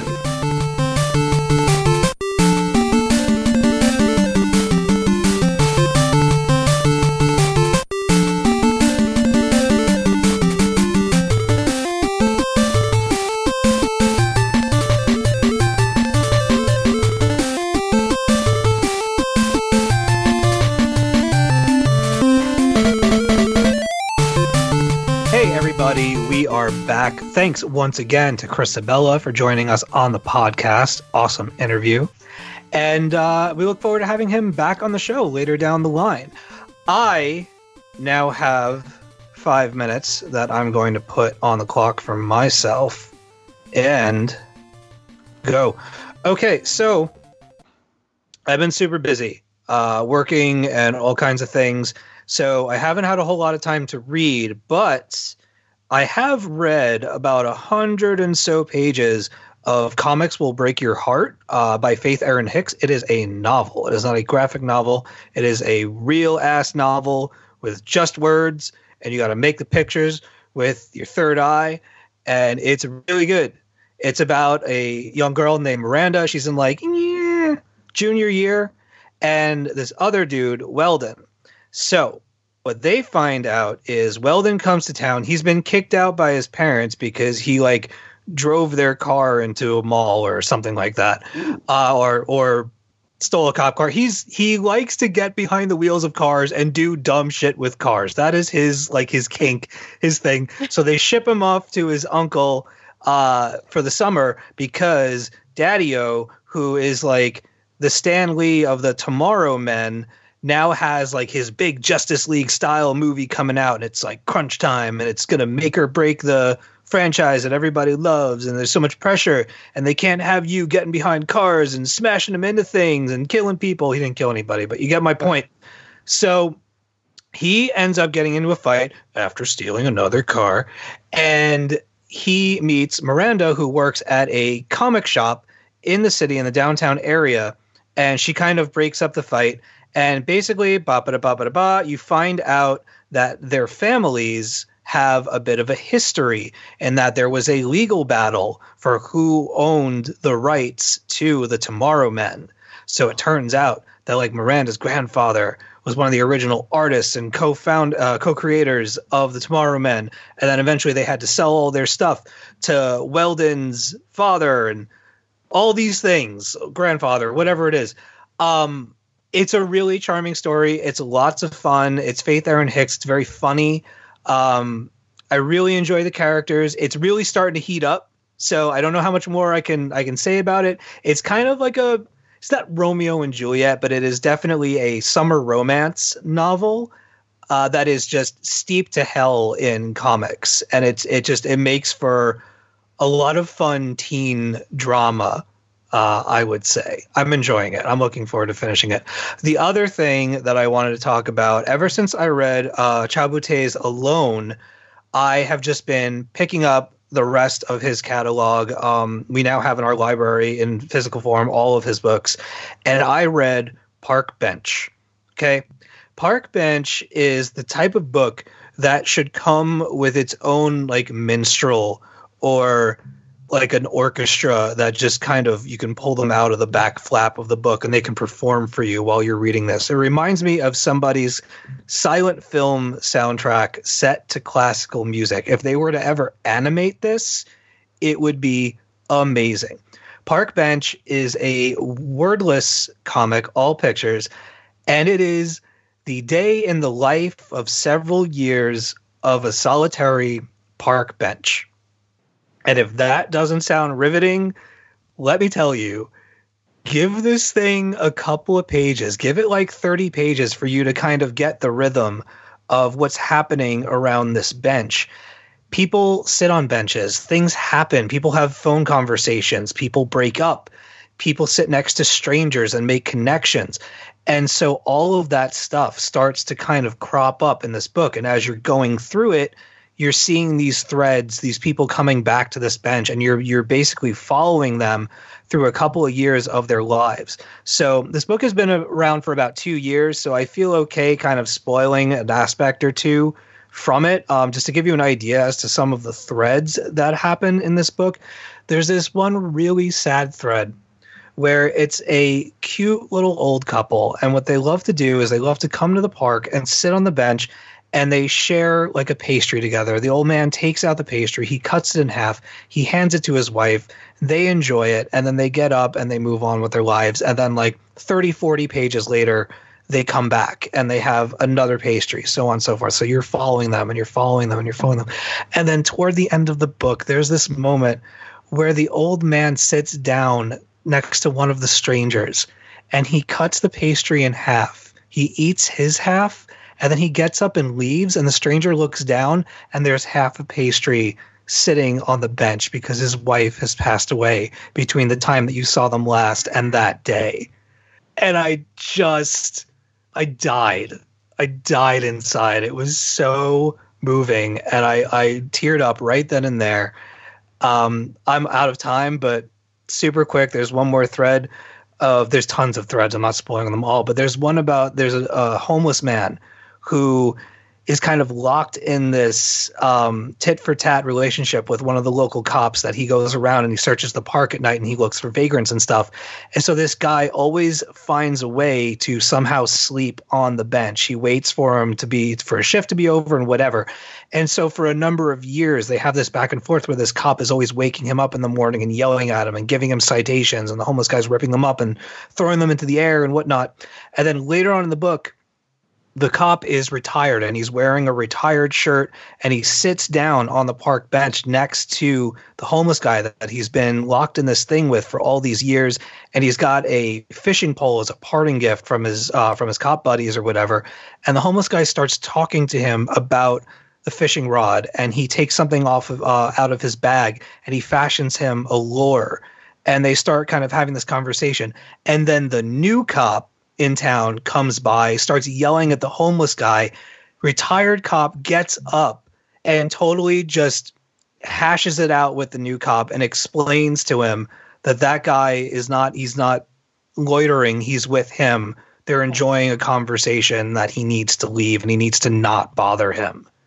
And it's such an incredible turnaround that it's another one of those moments where you just you so satisfying and it all happens in this book and there's tons and tons of other stuff like that. It's about 550 pages and it's absolutely exquisite. Artwork is just spectacular.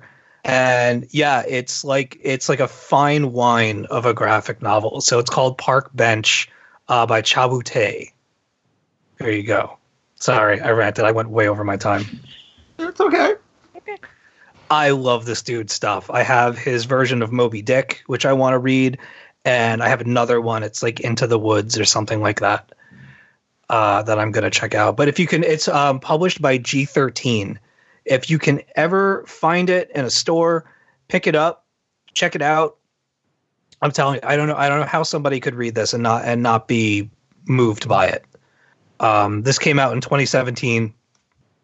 Yet another book that I missed the year that we did our awards.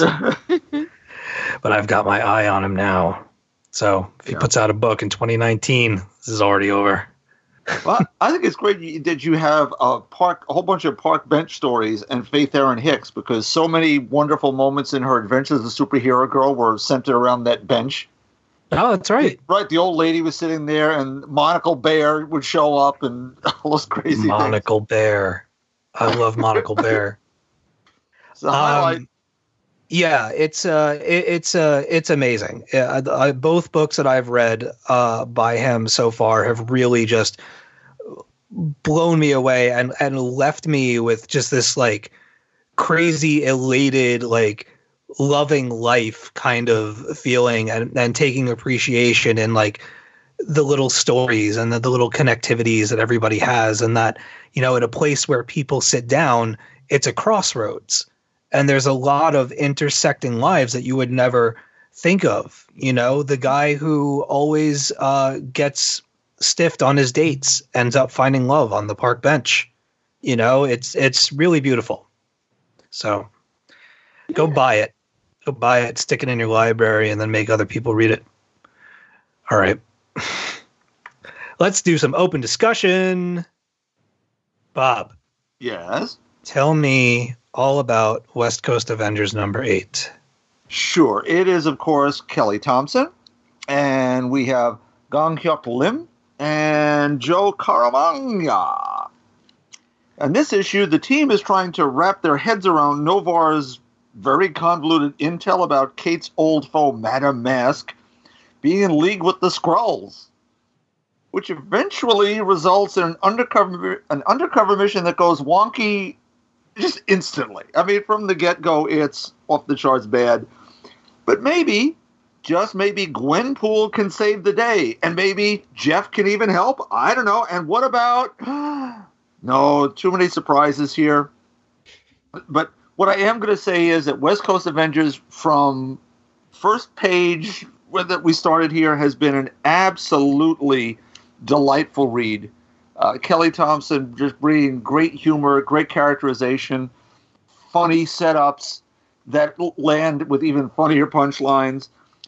And that makes it very sad considering that this series wasn't listed in the previews for May. Has my curse struck again? No. Oh. I'm You don't telling believe it. Joey? I don't. I don't. I'm gonna. I'm, I have faith. All right. So here's what's gonna. It's gonna. They're gonna do some event, and then they're gonna come back. It's gonna be great. That's what I think. Um, I love West Coast Avengers. It, it's super fun. The going back to the Brodock stuff and all of that. It's it's just great. I and obviously we know my love for Kate Bishop and seeing Noh-Varr back and. There's just a lot of baggage that uh, harken back to the Young Avengers days, you know. Um, not seeing it on the solicits and everything was weird. Who knows what's going to happen? I was talking about it off the air though. If, if you think about Hawkeye going all the way back to 2012, you know, uh, Fraction and David Aja's run, like that book should never stuck around. And that that storyline has continued through Fraction's run for 21 issues, into Lemire's run for 12 issues, and Kelly Thompson's run on on on on Kate's book proper, and now into West Coast Avengers. It's just this long legacy of books that hopefully one day they collect in together into this one giant tome of of Kate Bishop's Hawkeye story, and uh, I love it. Uh, if it's three more issues or fifty more issues, I'll I'll be around for it. And uh, who knows? You know, maybe they're just taking a month off, and uh, they'll be back with eleven in in July. It's, it is what it is. You know. That's right. Maybe there's That's no place for it. Yeah, there's That no place for it in the War of the Realms. You Yeah, know, maybe that's or it. maybe War of the Realms changes everything, or Infinity Wolverine, or whatever the hell's going on over there, uh, is going to change some things around, and we're going to come back with a new Young Avengers books, you know? Or here's all right, here we go. This is what's going to happen. You ready? Here it is. Yeah, we're ready. Ah, Joey's ah, always ah, right, so we're ready. End games is going to happen, right? And one of the things Endgames. that's end game, right, is going to happen, and then one of the things going to spin out of end game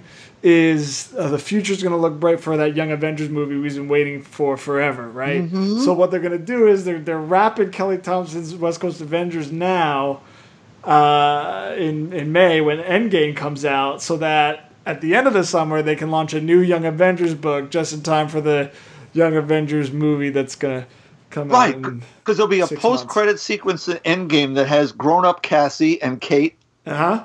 being all like a female Avengers team led by Captain Marvel. Yep, we got to find them. We got to find a new crew. That's what's gonna. That's it. That's it. Yep. That's it. That's What? it. What would you do if the end credit sequence for Endgame is Kamala Khan? I would throw up everywhere. Yeah, yeah. Imagine that.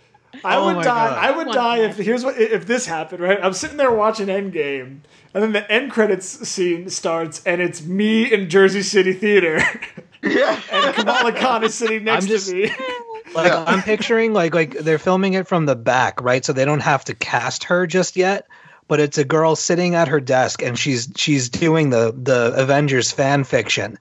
And the the way that you know it's hers, like maybe by the sneakers or something, but you see that sloth uh stuffed animal that she has sitting in the background, and then like three people in the theater are gonna be like, You "Roar!" just hear Amma from downstairs being like, Kamala! And, she- and she's like, and she just runs down this. I would weep. I would weep. Oh my god! I I would would lose it. I would The lose my people would come in to sweep handle up the popcorn, and I'd be like, Ah, now I'm gonna be disappointed if this Yeah. doesn't happen. But look, I don't like, think any it- of us could really handle this, though. I think we'd No. all just like cry in the theater and just stay there, like Joey said, and never leave. You know what? The I live game- here now. You know what the end credit scene for Endgame is going to be?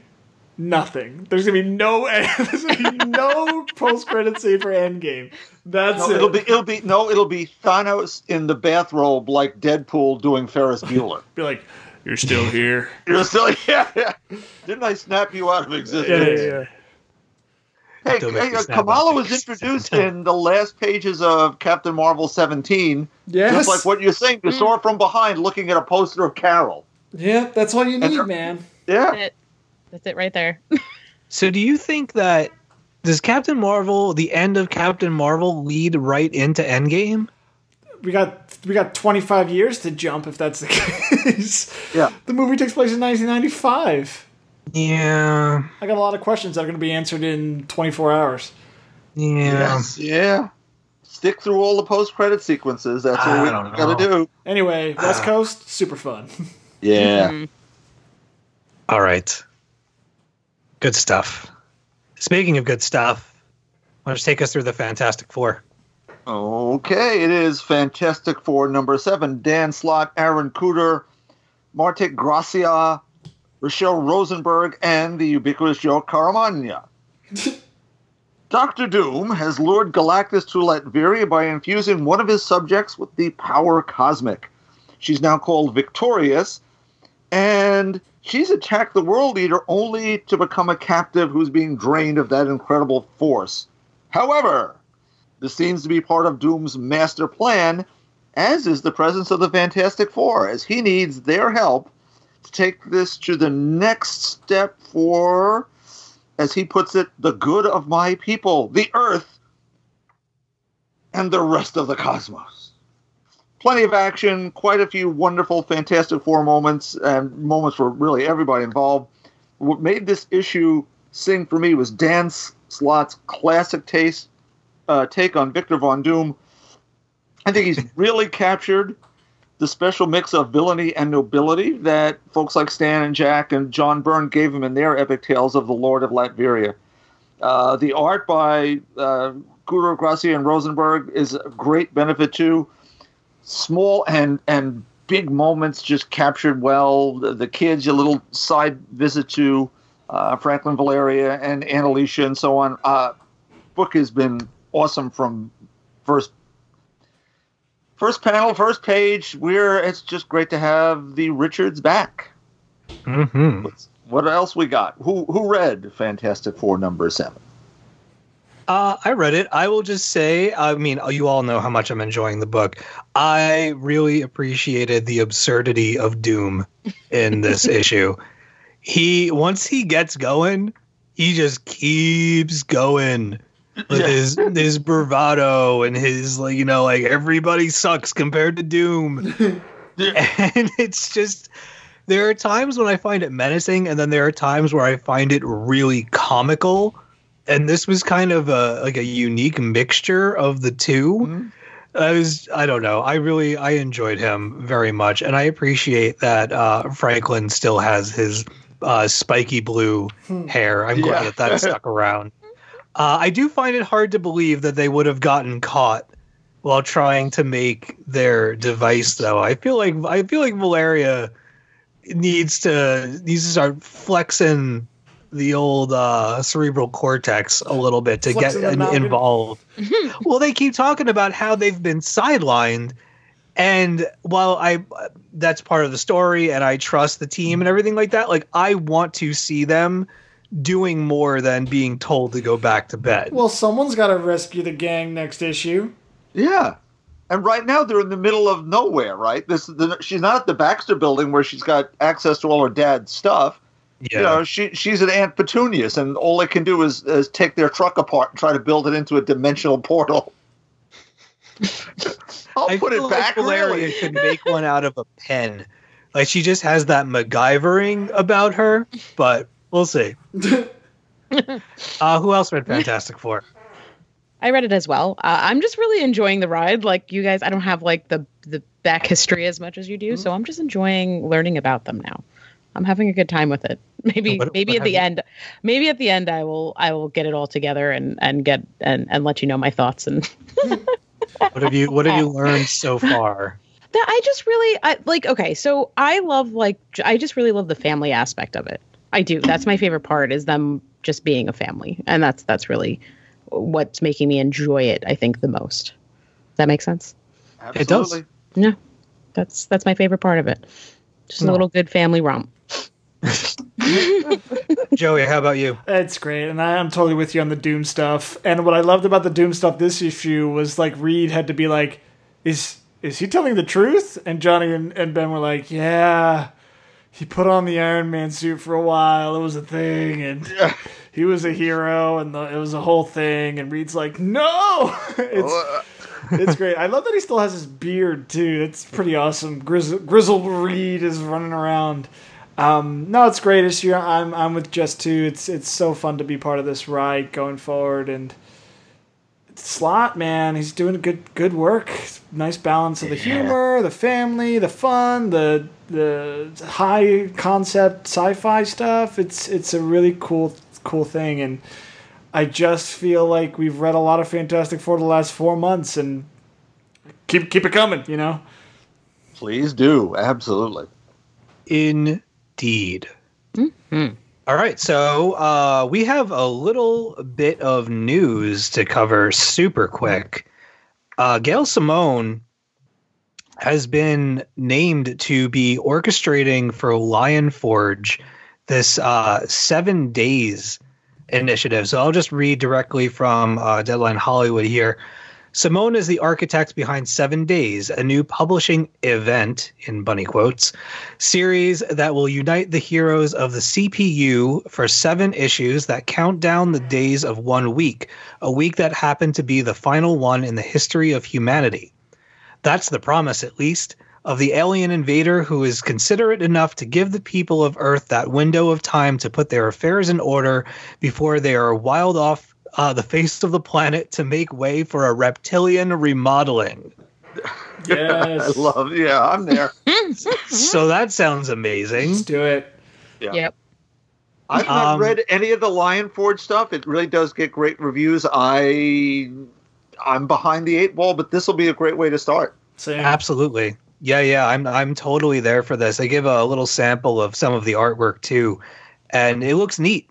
Um, and I have, I mean, Gail Simone, when thinking about some of her her team books, that this is going to be awesome. I'm I'm so there for this. Joey, you were about to say something? Yeah, no, I, um, I'm I'm with Bob there. You know, when Lion Forge came across our desk, uh, I was like, "Oh, this is so cool! This new publisher." And then I looked into the books, and they were at like issue twelve already, or whatever. And I was like, "Oh, I got." It was right when we were doing some of the best of stuff too. So I was just like, "I, I can't, I can't, I can't dedicate myself to this." But a, a fresh launch here, something, a new kind of mini series here, I think. I'm there for. You know, um, there was some great stuff at uh, Comic Con, New York Comic Con, about Lion Forge. I, I got the chance to kind of hear from a lot of the editors and creators, and everyone was very hyped about the universe and, and kind of the representation in the universe too. So, hey, if this is a place to jump on, I'm jumping on. Yeah, I'm with you. Mm-hmm. Uh, Jess, are you familiar with Lion Forge at all? Have you seen it come through the shop? Not at all. I'm I have seen it, but I'm really not familiar with it. I'm not even gonna pretend that I am. Well, then, this conversation is over. Sorry. Sorry. I think we have reached the end of the line with the exception of uh, what are we all looking forward to this week? Uh, Joey, what are you picking up? Uh, Paper Girls, and oh, I'm not picking it up. Uh, I'm wait, trade weight it, but I know that Bob was going to say it, so I'm going to say it first. Yes. Paper Girls is entering its new uh, art and its final no, it's the art. final art. Yeah, right. It's done. Um, Astro Hustle, number one from Dark Horse, looks fun. My Little Pony celebrates 75 issues. Uh, another Age of X Man book, Prisoner X. Um, Meet the Skrulls coming out. Let's hit it. Why not? Um, and uh, I saw that. I was like, what the hell? and uh, Greg Pak's got a new book with uh, Boom, Ronin Island, number one, which looks really awesome. Um, and a Doomsday Clock issue is coming out this week. No, Hey, Doomsday no. Clock Is it? number Or what- nine, It's not, everybody. though. What is it? I what, thought it what is was. What is Doomsday Clock? I saw it on the haven't heard about that solicits. Doomsday Clock number nine's Yeah, not no, it coming is. out. It's Yeah. supposed to be. Supposed to be. I'll It believe it when I have it in It my won't. hand. Yeah, it won't not- come out. I'm waiting. I'm. I'm we'll, done. we'll I see. can't- We'll see. We'll see the press release tomorrow morning. They'll be like, "Whoops, sorry, delayed another four months." Issue 10 will come out before issue 9, but that's okay. Don't worry. Oh, Doomsday Clock. We love you. Oh, Never change. oh. Never come. Maybe change a little. Just yeah, maybe a little bit. maybe just a little bit. Um, Bob, what are you picking up? Well, those things, Giant Days number 48, Domino Hot Shots by Gail Simone. Yeah. Paul Leon Mm. comes out this week. So I'm all in for that. Very light week this week. Jess. Uh, Deadly Class comes out. Die number four. Unnatural Mm-hmm. Mhm. comes out. Batman. Um, I'm also probably gonna grab Meet the Skrulls because just yeah, why not? Uh, Oberon number two comes out. I'll also be picking up Domino because why would I not? Um, again, Yeah. Gail Simone, she wrote it. I'll buy it. That's kind of that's kind of the way it goes on my list. Uh, and there's also I'm not buying this, but there's a book called Fart Night coming out, and I think it's off um, and I just saw this. Is, I was just like, I don't know what it's about. I'm assuming it's just making fun of Fortnite. Um, but they called it Fart Night, and good for them. You know. Is Skottie Young doing that? It seems like a Skottie Young guy. yeah, no, Yeah. I don't think so. I don't even know who it was published by, but I just like kind of caught it quickly going through like previews, and I was like, "Excuse me, all right, Fart night. Fart Yeah. Night." I wonder what the season pass includes. Oh, Nothing you want. Nothing Season not- pass gas, am I Yes. right? Hey, Oh. Thank you, Joey. I couldn't think of it, but you saved me. All right. Uh, here's my list. I got Giant Days number 48, which is also illustrated by John Allison.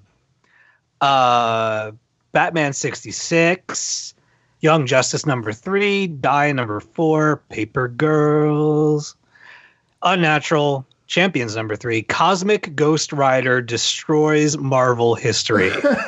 I really, really, really enjoyed Cosmic Ghost Rider last year. An underappreciated gem. I stand by it. So good. Go and check it out.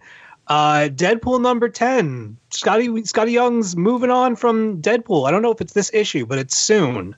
Uh, so I'm going to collect the rest of this run, which has been a lot of fun. I also have Domino Hot Shots, Meet the Skrulls, uh, Uncanny X Men number 13, and from Mags Visaggio and Oni Press, Morning in America number one. Mm. Uh, not only is it Mags, but I, I do not have the artist's name in front of me, but I saw some of the interiors and whoa, like immediate, immediately put it on my list uh, to pick it up tomorrow. Just one of one of those artists where I saw the interiors, I was like, okay, yep, I'm reading that. That looks good. So bonus that uh, Mags is on the uh, on It's, writing uh, duty. It's Claudia Aguirre. Yeah, I am not familiar with that person, but I plan to to be very familiar with them by the end of reading that comic. I'm very excited about that. I think Claudia Aguirre did um um uh sorry, Kim and Kim with her. Really? I think so. At least some of the series. You would know better than I would. I might be making it up. Uh, anyway, sounded good. um, Morning in America, it, it looks it looks like a lot of fun. Uh, let's see here. Do, do, do, does anybody have any closing statements before we get out of here? Yeah, I just wanted to give a quick shout out to uh, fans of the pod, Britt and Mary Keene from Edmond, Oklahoma, for bringing to my attention and the show's attention that one of our favorite series from last year, Jook Joint, um, was unfortunately uh, canceled. Um. Yeah, uh, just to read the email. Hi, my name is Britt Keene and my wife Mary Keene. Uh, we love the pod. Back in November, y'all turned us on to Jook Joint, and my wife fell in love with it. She has been wondering about issue three, and today we found out it was canceled. She wanted me to ask you if you knew why. Uh, look forward to hearing from you. Oh yeah, one more thing. A shout out to your two biggest fans of the pod would be really cool. Also, LOL, and Mary Keene from Edwin, Oklahoma. So there you go. There's a shout out. Um, I looked into it a little yeah. bit. You know, there's not much in terms of why Tee Franklin. I know has been going through a lot of personal things, so I'm wondering if it's maybe just the pressures of, of trying to get it out when, when she was dealing with all of that too. Yeah. So um, the one thing that she did say when the cancellation was announced that it was theoretically temporary and she hopes to get back to it. Right. So um, we'll see what happens with Jook Joint down the line. Absolutely. Let- yeah, let's hope for good things for Tee Franklin. She's a very nice lady. Didn't I sit next to her at the Eisners? I think I did. Wow, look at that name drop right there. Didn't I sit next to Yeah, Tee like, Franklin well, at I the was- Eisner I was like- I was hallucinatingly hungry by the time that I had made it to the Eisners, and Carolyn and her mom were there, and they were like, "Well, if you want to just grab a plate," so like everybody's dressed in like their nice Eisner finery, and there I am in my sweaty con gear from doing work all day, and I'm like loading up on chicken wings and chocolate and all kinds of stuff, and I'm sitting at a table with all these like Eisner uh, nominees munching on chicken wings. Like, hi, how you doing? Steve Seigh, Talking Comics. Good luck. Um, that was that was fun night. Definitely, definitely my my favorite memories of all time. Uh, coming from Talking comic stuff, that was a blast.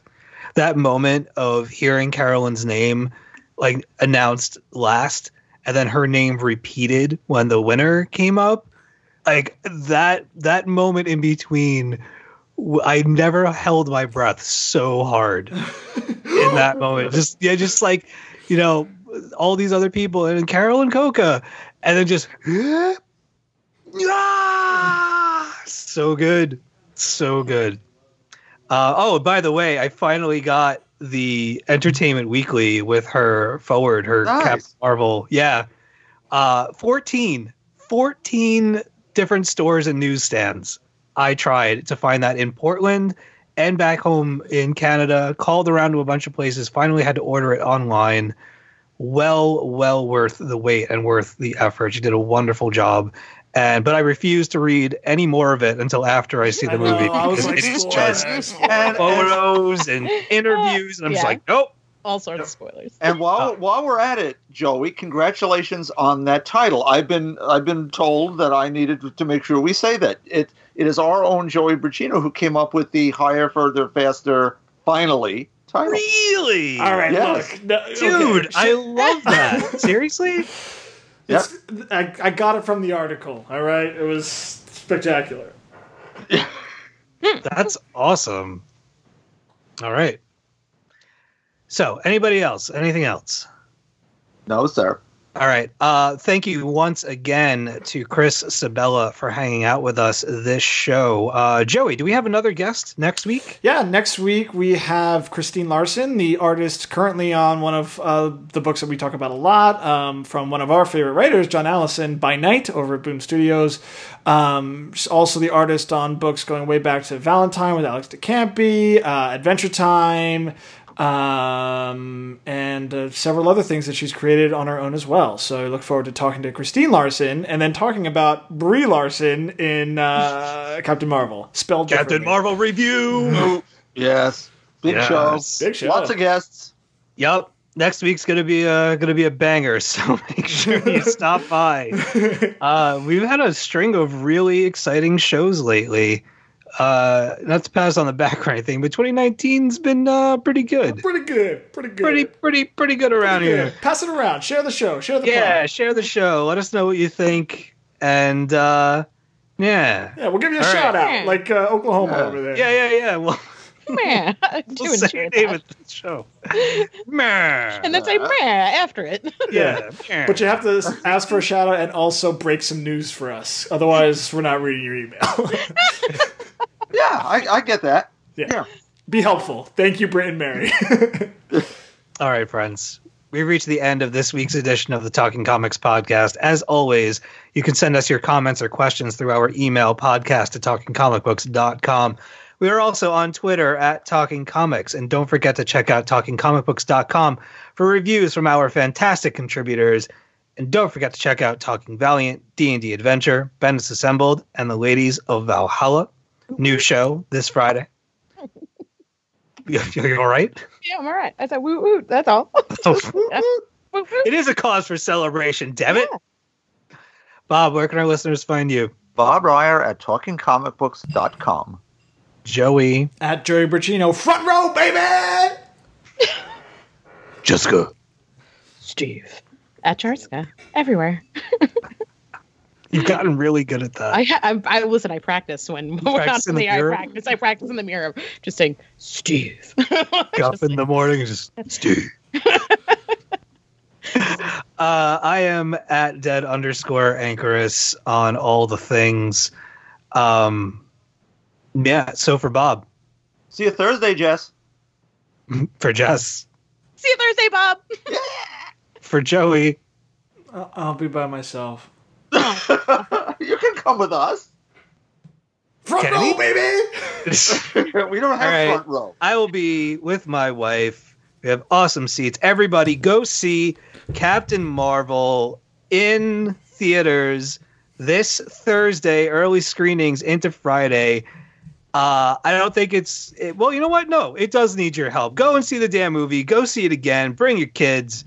Buy some popcorn. Have a good time. And uh, we will check you next week on the podcast with our Captain Marvel movie review guests, comics, all kinds of things going on. Thank you so much for listening. Be excellent to each other.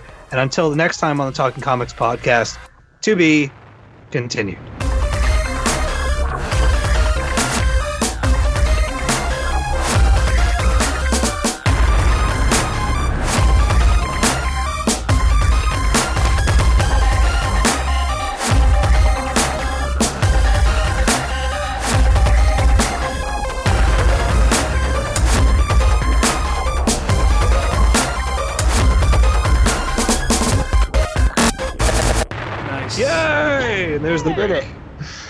Huzzah! Awesome. Yeah. Congrats on an awesome year, man. That was great. Yeah, congratulations. Who, me? Yeah. you- Oh, Who, Steve? Not Steve. I don't know. I thought maybe Steve had a really good year. Um, I, I, I always have a good year. I got a, I got a good life. I have no complaints. well, yeah. Thanks for uh, thanks for having me on. Uh, and uh, anytime you uh, want to have me on again, I'm I'm always up for it. So. absolutely. Um,